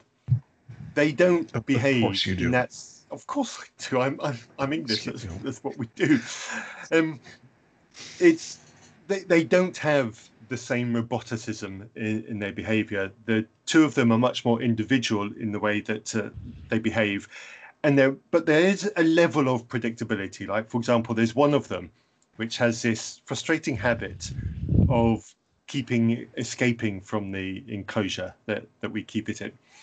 And we've put up we've tried to put in some anti-escape devices, but it, it still manages to escape. But we've managed to work out that it only tries to escape when it has when its needs are not being sufficiently net, met. If it's got enough food and enough water in its enclosure, it makes no effort whatsoever to escape. As soon as one of those starts running low and it starts realizing that it has a need to meet one of those, we get multiple clues. And one of those clues is if we open up the kitchen door to look into our back garden, it starts making a lot of noise. It recognizes us, it recognizes that we're the source of these needs, and it starts trying to attract attention from us. When it has its needs, it doesn't cluck loudly at us. Sorry, when its needs are met, it doesn't cluck loudly at us. When it has those needs, it makes a loud noise. When when it when it senses that, that we are here, when it sees us or it hears us open the back door. If we ignore that, it will then make an attempt to escape, and we'll we'll look out and it'll be wandering around the garden, because, uh, around our lawn, looking for food or water, whichever one it is. So I would say that the chicken has a level, a sense of consciousness because it recognizes the problem that it's got and it actively seeks to try to resolve that problem either by trying to get my attention or by doing something a little bit more drastic to try and solve it Okay. itself. And it uses ways to escape out of its enclosure, which has to be a sign of at least partial in, intelligence. So I would say that consciousness is that fuzziness on top of natural needs, which adds a creativity to our behaviors that become less predictable. Has that helped to define and explain consciousness at all? Sure. Uh, before I hand it over to Andrew, I just want to say though, I I just I disagree with both Darren and you. Um, I I think your You're methodology be has holes That's perfectly fine with me. Right. No, that's fine. I'm I'm I I think your methodology is a little question begging because you start with a conclusion uh, that this is what a free choice looks like. And I don't I don't think you're giving Well, the that's- animals, either the ants or the chickens, enough credit uh, that maybe they have reasons for this that you don't know. You're assuming that you would know what the reasons would be, and you you can't you can't know that. Well, that's not That- that actually is quite accurate for my for my Okay. examples. Well, no, no, I disagree with yours for a different reason. Okay. Okay. But Uh, I do I disagree with yours, Darren, because I don't think that you can tell the difference between um, a survival, it's something that's purely survival, and something that is um, a choice. Uh, so one of my friends tried to describe consciousness as this way uh, in, in humans. Uh, every animal has thoughts, but only humans have thoughts about their thoughts. Uh, and my, we you know, my that's true. yeah, we can't. We have no idea. I mean, that's a that's a very question begging statement. And when you know you described your chickens, their behavior, it may seem like conscious behavior, but all you described to me was survival uh, instincts. They have Yeah. learned how to survive and get you to feed them. There there doesn't have to be any higher thought going on uh, than that. And so you you have in your in your process uh, what you assume to be higher thought and what is not, and then you just look at things to confirm that those presumptions that you can't possibly prove. Yes and no. Certainly, yes. There, there are. I. But what I did was I defined a, a sense of consciousness and then I gave two examples where one meets it and one one doesn't. But my pushback on the, the behavior of the chickens is it's it's contextualized. You know, they don't just click cluck loudly when they're low on food. They cluck loudly when there is a food provider in the vicinity. Right, they're they, more they com- they're more complex. Yes, but that doesn't mean when, they're more the, conscious. The escape isn't just an ant walking up a wall until it can find somewhere out. It, you know, I've put up barriers to make escape more difficult, and it works its way around them and and actually seeks to escape and it knows where to go to try to, to, find them. So there's a complexity. Yes, I will accept that. It is more complex behavior than the ant's behavior. And I am defining that more that greater level of complexity as an as a deterministic part of consciousness. But to go back to the broader point here, right at the very beginning of this uh, episode, two hours ago now, looking at the clock, we talked about science being a methodology where we come up with a hypothesis and we try to test that hypothesis. What I've given you is that simplistic way in which I, by, I am retrospectively testing a specific hypothesis. I'm not saying that's absolutely the end result and that you are not allowed to disagree with that. And I'm also not saying no more discussion can be had on it. Yes, I could be wrong. I, I posit that the two experiments that I've talked about conclude that there are levels of consciousness and chickens have it and ants don't. Um, but I am also accepting that, yes, I could be wrong. And with the accusation that I could be wrong, it comes a challenge what methodology have you got that shows that I could be wrong?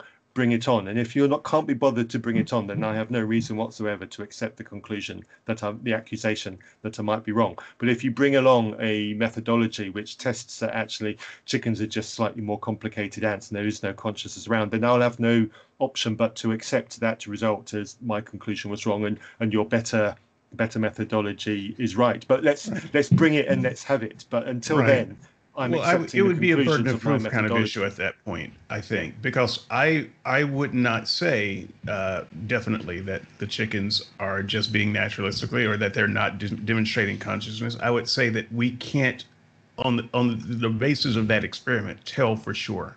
No. Uh, and so that would be that would be the the problem that I would have with that. It yeah. it would leave an inconclusive result. I, I agree, and I'm certainly not saying it's certain, but uh, from my experience of owning chickens now for the past year, my conclusion is they are at very minimum slightly conscious, and th- that is just purely from observing the way they behave. Because I've also had dogs, and there are similarities in the way, that, and I accept that dogs are are conscious as well because of the way that they individualistically behave. I am absolutely not saying that that's uh, um, an, an unarguable pos- position but it is the conclusion from the observation that, that I have made, and I would welcome further confirmationary or disconfirmationary evidence. Andrew, consciousness, show your work. Well, I'm I'm not quite done with ants here yet. I do have a problem. I, I, so I do have a problem with the conclusion of the experiment, and and it's it's along these grounds. Um, ants grow for uh, some period of their life we, we see within ant colonies variation of young ants and older ants. What that necessarily means is that young ants have shorter legs than older ants.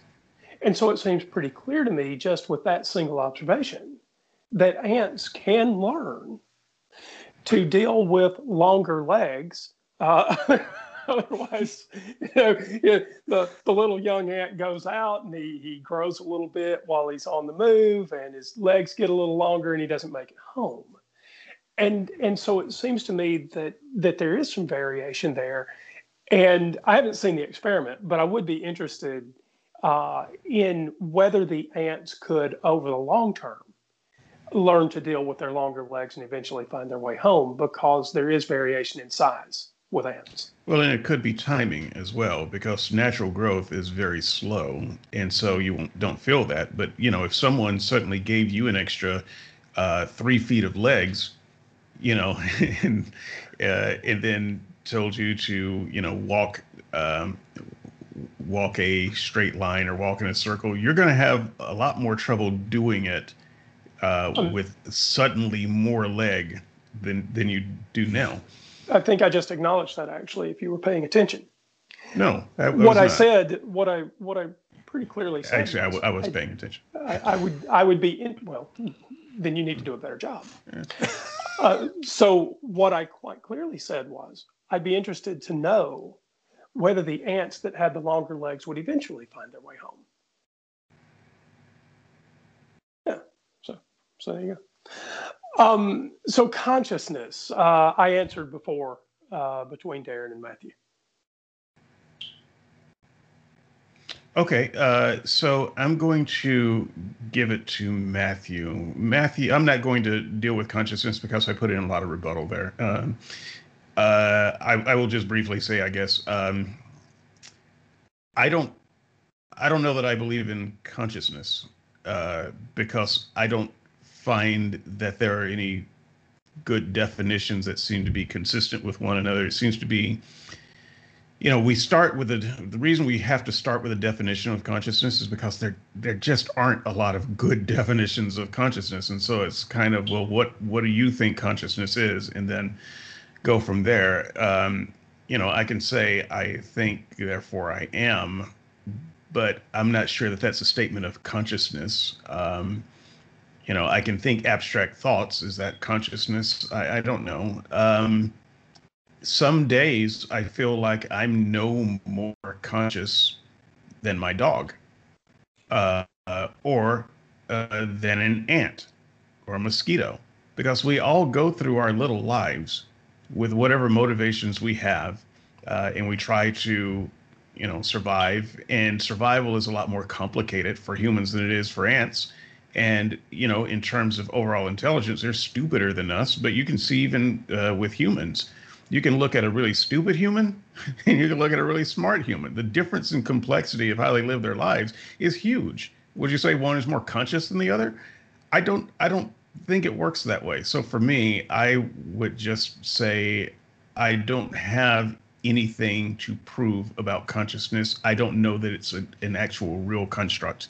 Um, I, I, think that we are a collection of neurons uh, in various levels of complexity, and we can understand the universe at various levels. We can understand our own thought process and workings in different levels.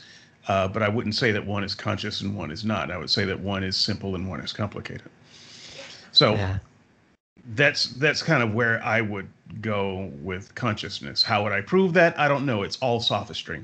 Uh, but you you would have to tell me what consciousness is for me to then really get on board with it. And i see no reason to define it or explain it at all because i don't i don't actually think it's a thing. Yeah and that's actually uh, what the science is finding. Uh, there's um, conscious the study of consciousness in science is actually fairly, rel- uh, fairly relatively new. And they're having to redefine a lot of things as they go along because they're finding out new things that's how mind and consciousness got separated is this guy was um, they started out with a different definition of consciousness, but they realized that that definition wasn't wasn't adequate for what they were seeing actually happening. Um, and so they know that you know all our senses come into a certain part of the brain, and that brain produces a um, representation of our surroundings. Um, they've shown that to be true um, experimental, experimentally, and they can even go down and trace all the um, neuron pathways um, and follow the, the electrochemical signals, but they still have a lot of work to go for a lot of this, and they're finding that you know the Chalmers hard problem of consciousness isn't really a thing. Um, they're finding that um, and it's not a thing because it doesn't exist, but because it's framing the the whole brain incorrectly. So it's mm-hmm. what's the phrase? It's not even wrong. Yeah. Um, right. So it's um. So they when they are doing these experiments, they're actually seeing that consciousness, for lack of a better word, is actually a, a huge range of different aspects throughout uh, throughout uh, the animal kingdom, and they're still in the process of trying to figure out exactly what it even means and how it should be defined and what it is they're looking at. So with that, uh, this is this is this is fun. Good exercise, uh, Matt. Uh, what's your practical example? Um, sorry, are we still sticking with consciousness, or did no, you want a no, different no, example? No, that was Darren. That was Darren. Okay, yes. So that's right. Um, Oh, I I'm think I was going to go to Andrew first, but then uh, he went back to Andrew. You'll be next. Uh, Matt, what's your example? Okay, so my example, I'm going to rewind a, a few years. This is a, a real life example and is uh, an example of how um, I kind of got onto the journey a, away from supernatural belief. So I had an experience, and these things are always experiences, aren't they? Many, many years ago, it was off the back of a, a particularly personal, stressful time, which I won't go into. Um, but I woke up early one morning and um, I felt I don't think I can explain it other than I I felt strange. You know, people might say it felt like there was a presence in, in the room. Maybe people know what I mean by that. I don't know, but I was unable to to move my body, and that's when the, the fear set in because I wanted to be able to look around the room. I wanted to be able to to get out of bed. I wanted to be able to turn a light on, and I couldn't do any of those things. I physically couldn't move my body, and then the breathing became difficult. And uh, an image that won't be unfamiliar to people who are familiar with this experience is um, it felt like there was something sitting on my chest, and my mind immediately pictured a demonic type creature sitting on my chest, squashing the the air out of me, and it was utterly, utterly petrifying. And um, in my mind, I cried out to to, to God to to rescue me, and um, no no sooner had I finished uh, uttering those words or thinking those words, whichever one it was, the entire sensation left me, and I found myself sitting bolt upright in bed and able to breathe again. And then it was, what the hell just happened? Um, so that that night, I was straight onto the phone uh, to my mum when I got home from work and uh, explained the situation and uh, told her was. And I said, I, it, and my mum said, Oh, it feels like it was a, that sounds like it was a demonic attack uh, on you. Let me go and talk to people that I, kn- I know and I'll, I'll call you back. So um, she talked to people you know, obviously all Christians, and uh, the next day she rang back and said, "Yeah, we we've diagnosed it. It definitely was a demonic uh, attack that that you that you had." And I just put the whole thing together with the previous experiences that I had, and um, uh, like I say, I won't go into details, but I went for for years thinking that this was some kind of a demonic experience uh, that I had that a demon had tried to attack me for whatever spiritual reason the demon would want to attack me for and that uh, on request of help, God had God had saved me at the, the last minute. Well, you imagine my consternation when years later I was um, listening to a podcast talking about these kinds of experience, and a chap described quite vividly an experience very similar to what I had. It sounded like it was almost the same, right down to the imagery and and the fear. Um, and then said that um, this was sleep paralysis and was uh, a well-known psychological phenomena. And I was like, what? What really? So I started looking up sleep paralysis, and lo and behold, when I started investigating and reading about sleep paralysis, I thought, wow, this explains it so much, and it even linked it into the stress of the experiences that I'd had the previous week, and that um, stressful emotional trauma can actually lead to this kind of experience and the, all the kind of like all the dominoes fell down. I thought, hang on a minute, that's a better explanation. It fits the circumstances uh, that I had. It, it it it it fits fits the narrative and actually explains in better detail than I had before. The technicalities behind the demonic explanation never went anywhere beyond it was just a demonic uh, explanation. It, it didn't explain the how or or the mechanism or or the linkage whereas the psychological natural explanation explained the connection to the stressful emotional experiences I'd had in in the previous week and the the physiological explanation as to to why that the body behaves that way. Uh, I, I, can't remember about about the, the sudden release or anything like that. I, it's been so long since I've looked into it. I just can't remember what was said uh, about that bit. So, so that moved my thinking, and it was a real realization. I thought, hang on a minute, that moment, that experience that I'd hung on to for many years, that I'd survived uh, an interaction with uh, demonic forces, and that part of my belief in demonic forces was hinged on that that particular single uh, event.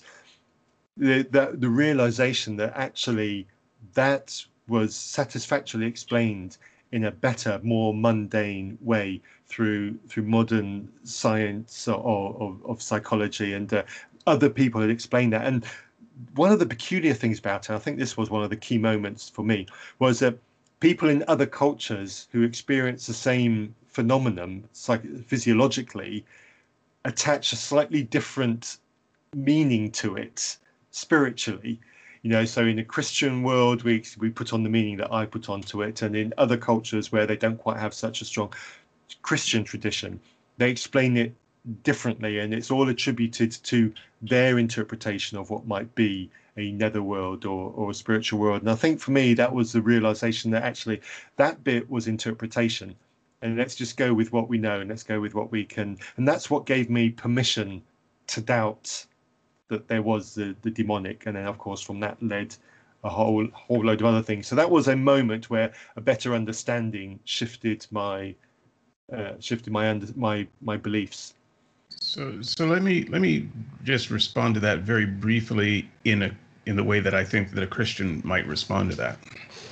Uh, certainly, the way I would have responded uh, if I were a Christian. Um, so it sounds to me like you are favoring a naturalistic explanation, because what you have not given me is uh, any reason why it could not have been a spiritual thing uh, or giving me some methodology of how you how you excluded the spiritual possibility. So the moment you heard a naturalistic explanation, you just said, "Oh, well, it must be that." But um, you didn't take the spiritual explanation off the table.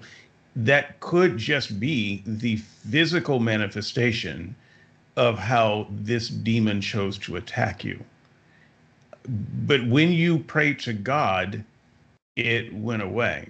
Uh, so once again, you you haven't said anything to um, make that uh, an impossibility. You've only stated that you prefer naturalistic explanations. I think the bit that you didn't listen to then was that the natural explanation of all the bits that happened up until the prayer bit was a better, more fundamental, more detailed explanation. And so that was the reason why I accepted it because fundamentally it is a better, more wholesome, more rounded, more detailed explanation of the okay, events that gives you more details, but it doesn't exclude the the other possibilities. Um, so I understand that it's more satisfying intellectually but spiritual realities aren't often uh, aren't always the most intellectually satisfying explanation. It doesn't mean that they don't exist. So how, how can you eliminate the fact that uh, the idea that that's just not the physical manifestations of what it feels like to have a demon attack and that how did we determine that a demon could attack? Exactly. That is fundamentally what is wrong with uh, spiritual explanations is they they don't go to the detail and they are unsatisfying and they do bow down to the naturalistic explanations because natural explanations are simply better. Okay andrew take uh take matthew's experience and do some epistemology on it. Uh, hmm. um, there are okay. some possible objections here so tell me how do we how do we come from this experience that he could not explain to an experience where he feels like he has some knowledge about it. Do do the work. Okay, so boy, there's a lot there. Um, first, I think I would want to ask if, if one, one of the ways I would ask whether Matthew had arrived at a sufficient explanation would be comparison to other similar stories. Um, so, Matthew, I'm just going to repeat it back to you the way I think it happened, and correct me where I went, where I go wrong. So this is a this is one of those uh, uh, sleep terror kinds of things. Is that right? Yeah. Okay. All right. So I'm. I'm By the way, I, I suffer from them too from time to time, and I have ever since I've been a kid. They're they're terrifying. They are. Yeah. Yeah. I I have never had one, and uh, I don't want one. you guys you guys have them. So uh, I think I think I would ask, what other people have had this experience, and if there aren't any you know, we'd, we'd have to ask questions about whether your conclusions were right just because we had no way to compare them. Right. So that'd be the first question that I would ask. The, the next the next question I would ask in regard to eliminating the spiritual, as uh, as, as David was talking about, is um, can this can this experience that you had that other people have too, because as I understand it, sleep terrors not that uncommon. Um, is it subject to uh, something like that guy that I mentioned back at the beginning of the show on the atheist experience, right? Could you could you solve sleep terrors with with some sort of, of pharmaceutical, right? So so if you can't, it's it's again hard to exclude the the spiritual, but but if these sorts of sleep terrors um, are subject to some kind of physical intervention, you you go to sleep and you get a better kind of sleep because maybe you you know, you take oxygen during your sleep, or um, you know, there's a uh, what is that common? Um, you can buy it over the counter to help people sleep. Uh, there's a uh, I, I can't remember what it's called. Um, you can buy uh, at any rate you can buy drugs to help people sleep more more deeply. Uh, if it was subject to some sort of physical intervention, uh, with other people that claim to have a similar experience, then I would think we were on uh, a road to eliminate uh, David's complaint about some sort of spiritual intervention. Okay. Um, I'll just make a brief statement and let Darren uh, close out this round. Um, the way I would do it, uh, I would never introduce the the spiritual explanation in the first place. Uh, so I would um, I would try to avoid assigning any explanation to it and just start with what I know. Uh, I had these experiences that I can define in this way. Uh, and then I would do much like what you did. Uh, I would go on the internet um, and I would see if other people had these experiences uh, that happened in this way. Uh, and I would uh, see what they were saying, and it, I would very quickly come up with sleep paralysis. And then I would look for medical authority on the subject of sleep paralysis, and I would find very quickly yes, there are medical explanations for all of the phenomena that you are experiencing. And I would I would keep looking if the subject fascinated me, which it which it does because I suffer from it too. Um, and I would try to find all of the known explanations and experimentally proven explanations. And I simply would never add an explanation. Oh, and it could also be goblins, because that's not something that came up in my research, right? I mean, mm. to, to even start with that process, you have to have a, a Christian mindset that says demons attack you. Yeah. Uh, and then you put that on the table and then you never take it off the table and i think that's yeah. the wrong way to go you you start with the bare experience and then you put on the table the things that explain it you put every one of them that you can and you don't put things on the table that don't fit the set of things that uh, are are explanatory in that way so i would i would never get into a situation where i have to prove the you know whether it was a demon or not um, Darren, what? Uh, how how do you how do you epistemologize epistemologize this situation? There's got to be a way to verb that. Somebody work on it. um, well, first off, if you're going to be looking for explanations, you have to uh, you have to find something that's an actual explanation, not just a story someone's telling. So if you if demon attack wants to be on the table, then they need to demonstrate that demons actually do exist, that they're capable of producing the effect that um, is being attributed to them before you can even offer that up as an explanation. Because if you if you don't have those two things in place to begin with, then you're not offering up an explanation. You're offering up fanfic. So um, given that we do understand sleep paralysis, we can test it in the lab. We know exactly what it does, how it works, how it happens. Um, that is an explanation because if you are going to make a prediction from that data to someone that is having sleep paralysis, you'll be able to predict what's going on with that person and you'll be able to figure out how uh, figure out how to fix it and what's actually um, what's actually happening. Whereas if you have the demon story, one, you haven't demonstrated it's a real thing, and two, it doesn't make any actual predictions, which means it doesn't actually explain anything. So, um, so that's how I would epistemologize, it. Yeah, we're gonna have to workshop that. Uh, so Darren and I pretty much agree that it's not something that ever makes it to the table. But I, I mean, I would just take it a step further and use uh, some of Dale's language here. Uh, no, I have to be careful using Dale's language um, because it can go go south on me in a hurry. But I would uh, I would say that we start with the blank slate, and the way I'm using blank slate is different than the way he would use it uh, I'm starting because it's not a blank slate. We know the symptoms, so I, I would start there, and then begin putting on an empty table next to the symptoms things that we know that we already know can explain the system the symptoms. Now after i'm done with that list does that does that mean that there are no other things that could explain the system? No it does not.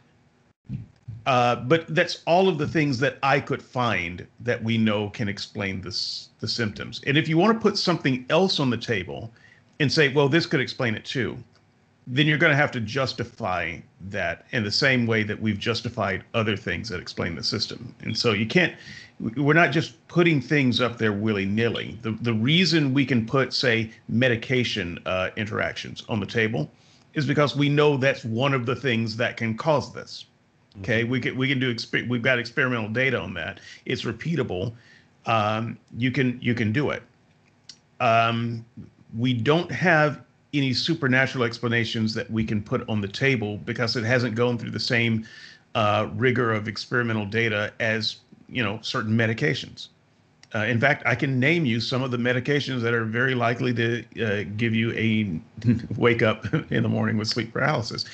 Um, so you know there there are a lot of knowns and the things that we're just not sure about we just never put on the table andrew uh, we're coming to the end uh, you have an example you had actually a list of two or three examples you're going to have to choose one choose one example i hope that you choose uh, something like what uh, matt did because i really like his example i like going from the the the natural to the supernatural and trying to work out how you would determine a supernatural thing.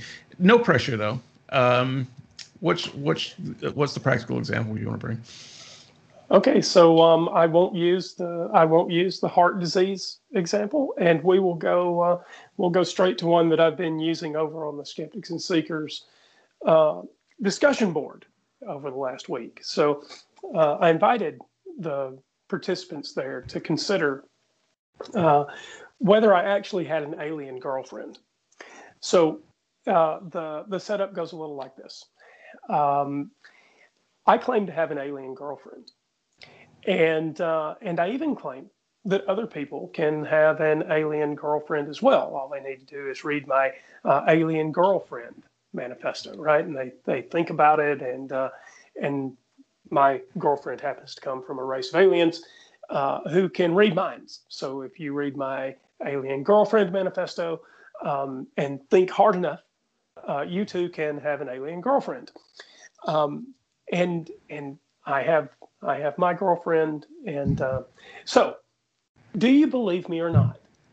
Uh, what would what would be uh, justification for accepting that you should read my alien girlfriend manifesto? And let me tell you, alien girlfriends they're the uh, they're the best. Just uh, just ask any of my people who have successfully uh, also found their own alien girlfriends.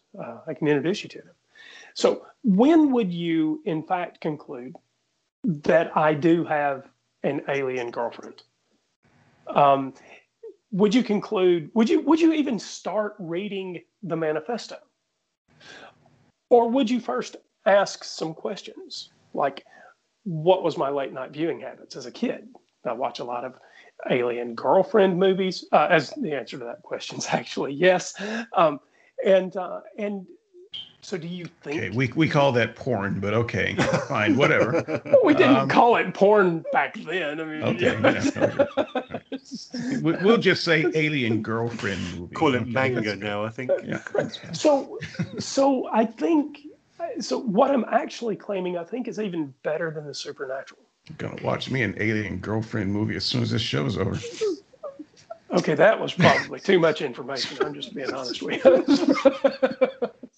no, so so I think it's I think it's better than the supernatural because I'm actually asking you to think about what it would cause, what it would take for you to be convinced that I have a girlfriend that's not outside this universe, right? She, she's she's just from another planet.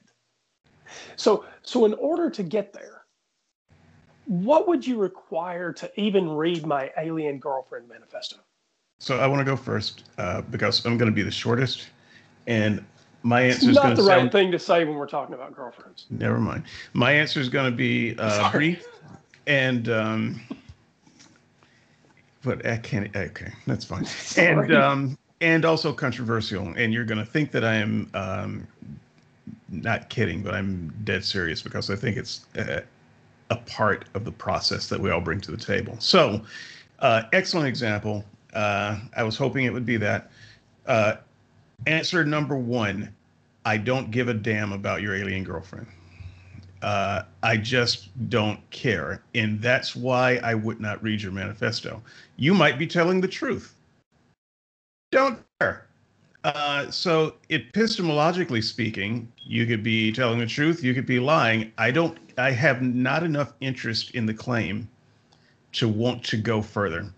Um, and and figure it out. So you got an alien girlfriend, good for you. Unless you were trying to convince me that I can't live my life uh, well without an alien girlfriend, I just don't care enough to do any epistemological work. Sorry, I I, I missed part of this setup. Um, so I did offer this uh, this as part of the setup over on the board.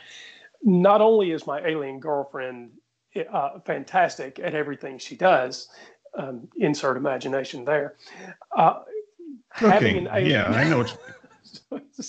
having an alien girlfriend, yeah, also means that you can live forever because that's the that's the thing that she brings to the table. It's not supernatural. Um, they've got the technology. In order to gain access to the technology, you have to read the Alien Girlfriend Manifesto and think hard enough to have an alien girlfriend, and that's why you want one.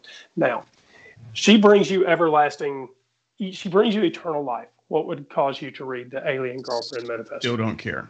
Uh, sorry, still still don't. Why care. why are you um, taking my God element in my story more seriously than his girlfriend? Surely girlfriends are better. Uh, so, okay, so my first of all, I've, I've met his girlfriend. She is an alien girlfriend because what human would have him? Uh, so it's, oh, it's yeah. obvious when you do the epistemology that he's telling the truth. but bite, but that aside, bite me, bite me, alien, bite me. um, yeah. So I just I I think that this is, uh, and again, I, I invoke Dale here. Uh, I hope he's on uh, next week's show. Uh, Dale and I have had some conversations about this. So part of uh, the epistemological journey is there has to be a claim important enough to make you care. Um, and there are so many things that would equal real knowledge, like uh, Andrew's alien girlfriend, uh, you could you could really know or you know that it's true or false. I just don't care if it's true or false, and uh, it's it's too much bandwidth for me to read a book uh, and try some experimentation to get an alien girlfriend. I'm happy with my wife. I don't even want an alien girlfriend. This may sound uh, strange. If I'm going to have an affair, I'll have an affair with a human. I don't need to go through the work, of having an alien girlfriend. It's hell. I don't want to go through the work of having an affair. that's a that's a that's a lot of work. I'm gonna get caught because I'm not that clever. Um, so it's uh, it's just not a thing that interests me enough. I had another reason for um, the the journey there. I, I, suppose if I were going to take it seriously, if I were going to care, and Andrew is telling me that the only way I can know is by reading the manifesto, uh, I guess I would read it, but I would still be skeptical as to why I should take his manifesto as authoritative. Because remember, authority is somewhat important to me in justifying those authorities. And I cannot justify Andrew as a source of uh, authoritative knowledge on alien girlfriends because first I would have to believe his claim that he has an alien girlfriend to believe that he's an authority enough to write a book on it. And I don't believe his claim. So I don't believe the book is authoritative either. And so you've got to get me past those things even get me to read the book. Sounds like one of those things that you got to believe in order to get more information on. So that's that's me. Uh, Darren, alien girlfriend. Uh, how do you how do you uh,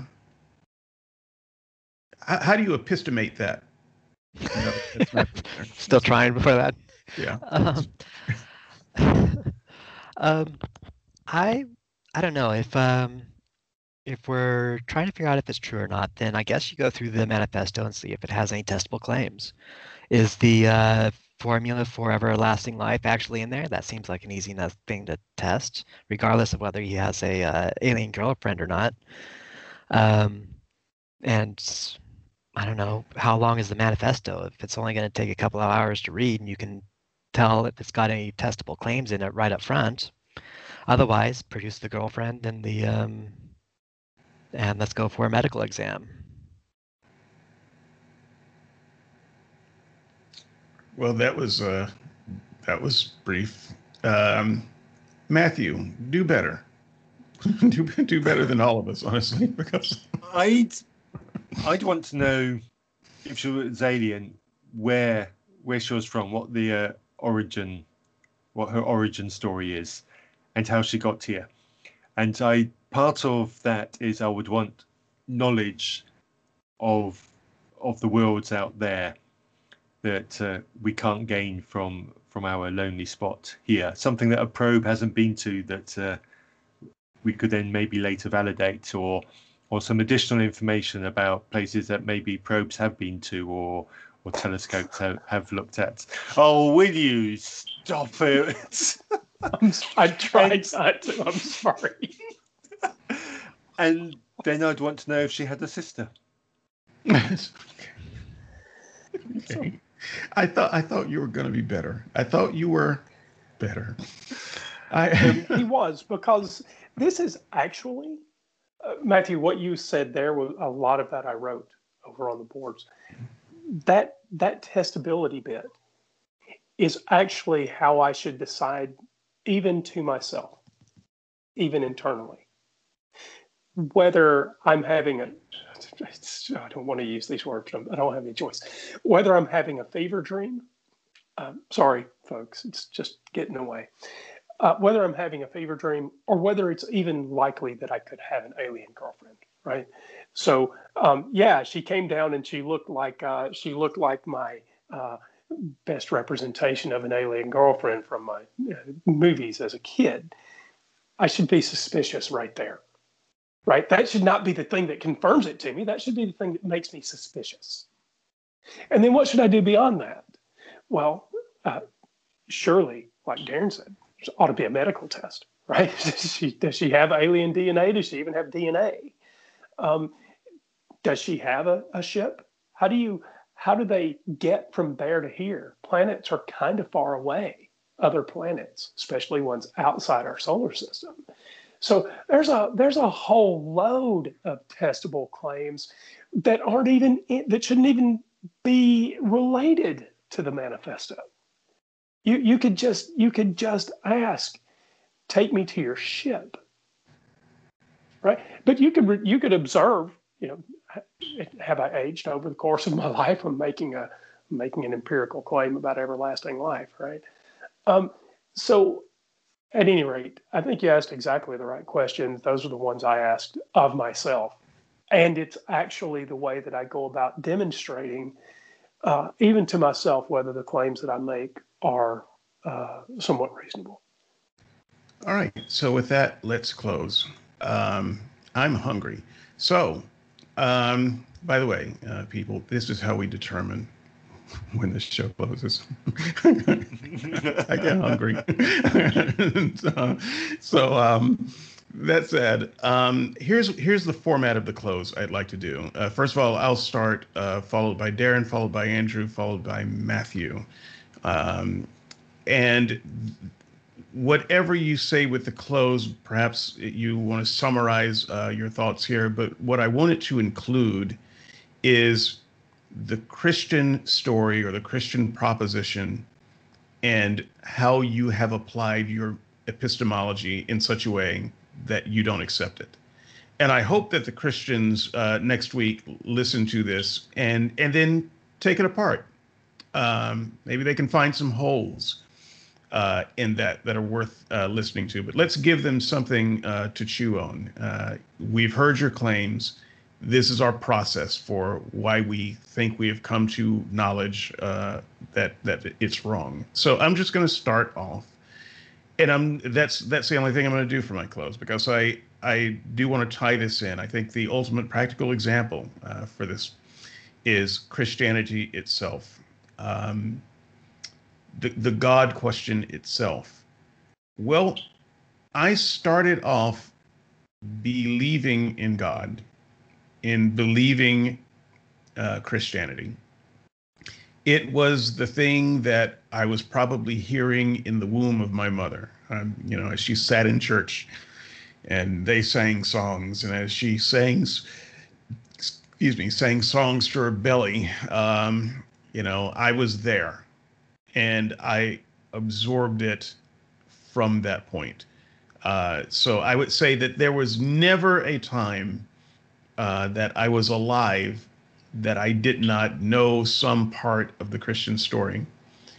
And uh, at a certain age, you have no choice but to believe or to believe or not believe a thing. When you're very young, you believe everything.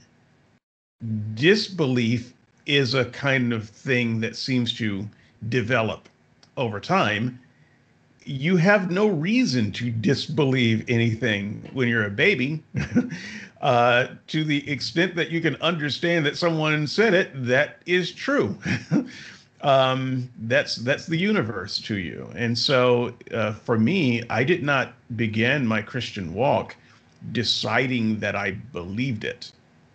I began my Christian walk believing it because that's all I knew. Uh, so I knew it because I heard it. Uh, and of course I believed it. And so it, disbelief is the thing that for me uh, had to develop. And so why did I disbelieve is the real question, not what it would take me to believe. I started disbelieving uh, when I started observing that prayers were not uh, answered in a way that I was taught to predict that they would. I've been praying probably ever since I've been speaking, but it probably wasn't until I was seven or eight, uh, or maybe even nine, uh, before I started having a realization that, you know, this prayer thing is not working exactly the way I've been taught that it's supposed to work. Uh, now, that doesn't equal disbelief, but it, it does equal a red flag, a kind of a question there. Uh, and it's a kind of an epistemological test. Here is the claim Um, how do how do I get there? Um, and it do, it doesn't seem to be working. How what's wrong with me? And so we begin to do this method called science, or or this systematic approach to prayer. I'm obviously doing something wrong. What am I doing wrong? What is the right thing to do? And we we see if we can come up with a system that makes it right. And I could not come up with any system to make it right. And then there's the idea that uh, you know, well, God's always uh, watching, and uh, He rewards uh, the good and punishes the bad. And you know, even as a child, I could see, well, you know, a lot of bad people are doing things. Uh, they're doing things to me. Uh, there are bullies in my life. There are people who are mistreating me, and they seem to be getting getting away with it. And I'm doing the right thing, and I'm suffering. That doesn't seem to be right. Now you can say, well, I had a misunderstanding of God's protection and so forth, but still, this is this is me doing a, the process. Uh, from what I've been led to believe, Jesus loves the little children. To uh, you know what, uh, little children are getting uh, bullied. It does something. There's a disconnect here. Uh, so I begin doing the epistemology. Um, to to a methodology to try to figure out well what am i doing wrong what what can i do to make it go right. And and i never came up with answers to that. And so it, it you know one issue at a time one thing at a time as i grew up and the issues became more and more complex um, there became more things that i didn't believe. And you know by the time you get 15 16 17 there's still a lot of things that you believe that you didn't know that you've never just never thought about because it's stuff that you grew up with. And you start thinking, you know, around 15, 16, 17 about some of the stuff that you've been taking for granted. Some of that stuff starts um, coming to the surface and you start testing it. Uh, you know, this doesn't seem right. Let me test that. Huh. Turns out I don't really have a good reason to believe that. And so at the end of the day, all of the epistemology that I did from my childhood beliefs uh, led me to the conclusion that I don't actually have a good reason to believe anything that I used to believe about uh, Christianity or God or anything else. Uh, all of the reasons that I thought I had to believe them are gone. Uh, they, they failed the test, and maybe I'm a bad scientist. I'll take. I'll accept that. Maybe my method is bad. Maybe my system is bad. But I tried very hard for much of my life to come up with a system to validate the things that I wanted to be true. And then when I re- realized I didn't have them, I didn't just chuck it and run away. I tried to figure out, okay, well, what is true? If my if what I believe is wrong, then what is right? And then how can I how can I prove that? But by then, I had this kind of systematic, methodical approach to trying to figure out what is true because uh, at that point, I didn't want to be duped anymore. I didn't want to just accept a bunch of beliefs. I wanted to test everything carefully. And I never could come to any beliefs that were uh, in the supernatural or the religious. And so for me, the unraveling uh, started coming when I realized that, you know, things aren't working out exactly the way predicted. And also, I don't have any good reasons to believe these things. If I start from square one and try to rebuild it from uh, scratch, I can't do it. Uh, and so that's kind of why um, I'm not a Christian how epistemology, how I used epistemology uh, to get there. Once again, you can say that my method wasn't good. You can say that I'm not being specific enough about my method, but I can say that I, uh, all of the beliefs that eventually peeled away like an onion, I did try to use some methodical approach uh, on because these were things that I believed and then came to disbelieve when I realized I couldn't justify it. Um, Andrew, did I say uh, me, Andrew, Darren, and Matt? Uh, I don't remember what I said. Andrew, you're up.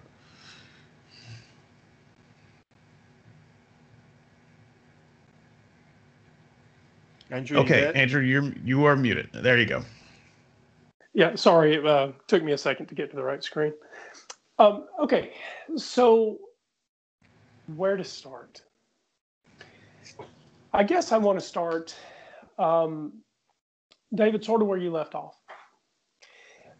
I feel like um, Christians have played the new uh, the No True Scotsman game once too often.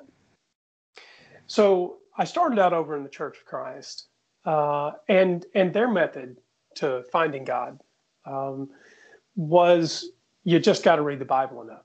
Uh, they're the they're the deniers of of modern miracles crowd, right?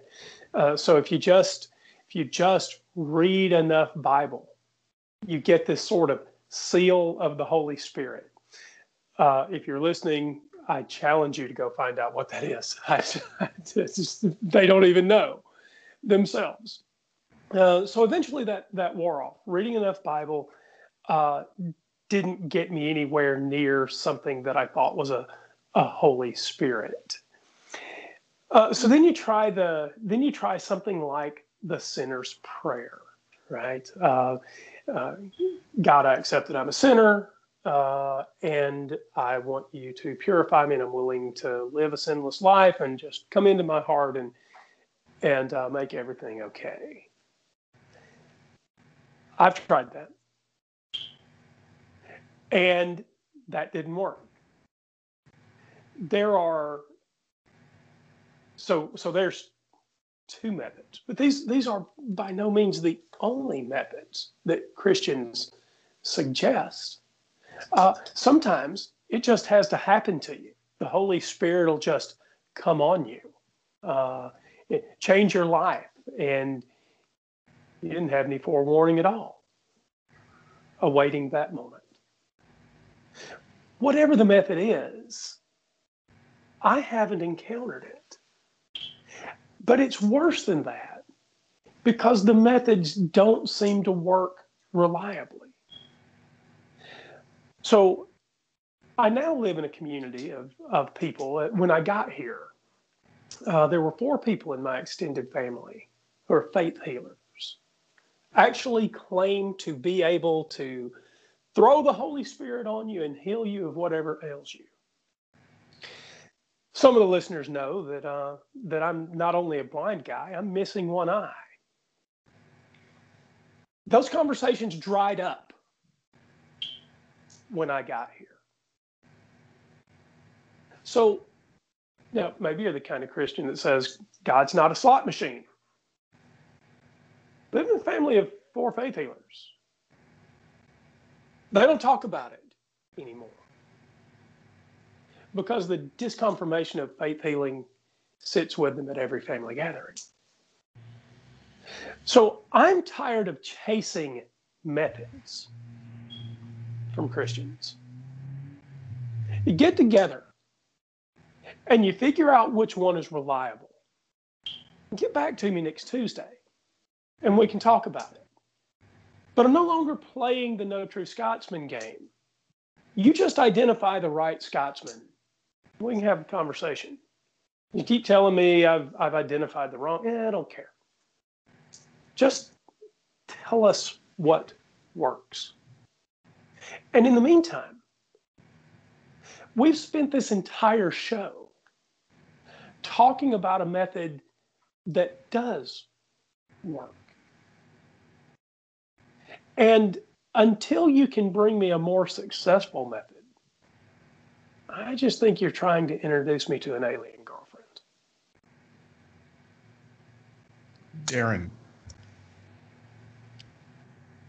Well, I was never indoctrinated as a child. Uh, my father was an atheist, and my mom was more into the woo side of things than uh, the Christian side of things. Um, for me, my first degree was looking at a lot of different religions. Um, I can't tell you how many different religious texts I've read. If it's not in the hundreds, I'd be surprised. Um, and every single time a supernatural event has been um, declared to have happened in the past, every single time that it's been able to be tested, it's always shown been shown to be a natural event. Um, whether that's Zeus throwing lightning or this, uh, the moon being uh, eaten by a large wolf that had to be scared away. anytime that it's a supernatural event, it has always been shown to be something natural. 100% of the time, whenever it's been able to be tested. And I think that track record says a lot about supernatural claims. Um, so you can't just say that the supernatural is possible and then move on from there. You actually, at this point, since there's been so much disconfirmation that such a claim is actually true, I think you actually have to demonstrate that the supernatural is a re- real thing in the real world. Um, and until you can do so, I don't think anyone has to take your claims about the supernatural seriously. Um, and for me, it's all about the testing. If you can prov- provide a a test that uh, demonstrates that what you're claiming is actually true, then I'm all for it.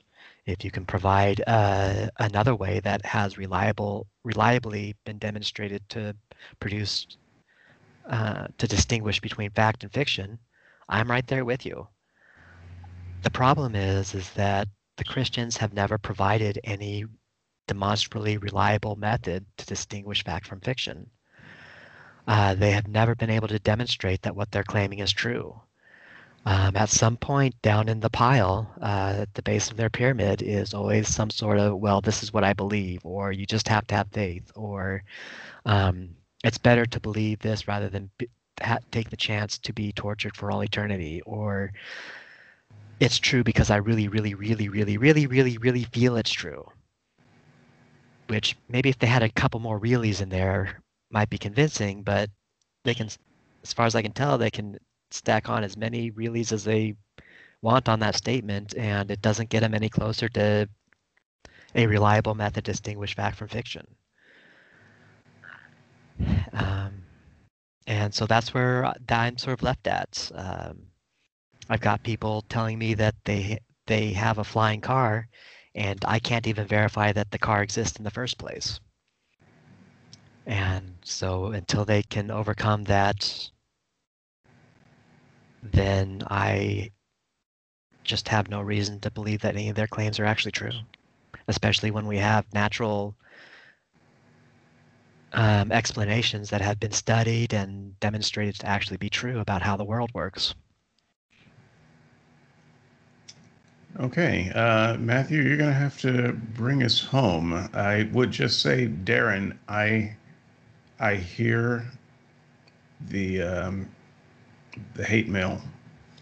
I can I I can I can read it, um, and I I don't want you to be out there by yourself. But I I can tell from the three of us so far, and maybe Matthew, you can I'll, I'll just put this out there so that you can either confirm or avoid this trap.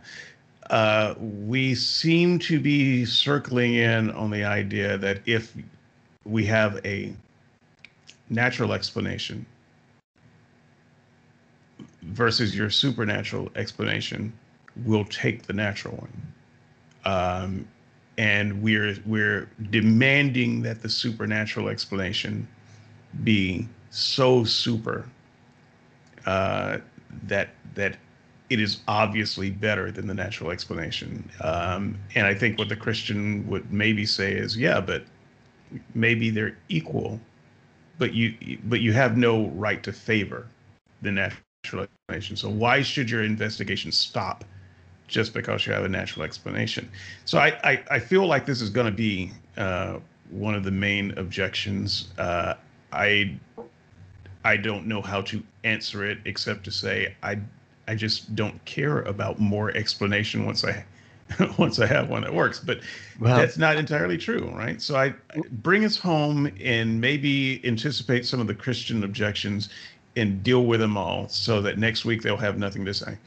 Well, I hope that my closing actually dissuaded that objection since that objection doesn't actually apply to what I said in my closing. Yeah, Darren, that's what that's what they're going to hear. It doesn't matter what you said. They're going to hear it because you're Darren, and that's what they heard. so we we know what's going to happen. Okay, let's not pretend that. um, so, uh, yeah, Matthew, um, yeah, anticipate some of those objections and tell me and, and include it in your uh, answer. Bring us home. So, if you're a Christian, having listened to this, and your response to the story that, that I gave out uh, for examination is, uh, but you didn't adequately dismiss all the possibilities of a supernatural explanation. Well, then I'm sorry you've missed the point and you haven't been paying attention to this podcast at all. So go back to the beginning and listen again. The point isn't about completely eradicating any possibility of the supernatural. There is the same possibility that it could have been a wizard in the room next door, or it could have been a goblin. I think somebody mentioned a goblin, or being in the part of the world that I am, it may well have been um, a leprechaun that got lost. You know, who knows what other creature it, it could have been. I didn't satisfactorily uh, eliminate all of those from um, any possible investigation either. You've missed the point if your argument is you didn't satisfactorily remove God from from the explanation. You didn't disprove God. That is not what this was about. It was about what makes sense and what actually works and what actually fits with all the evidence. And that was the natural explanation. The God explanation didn't fit everything.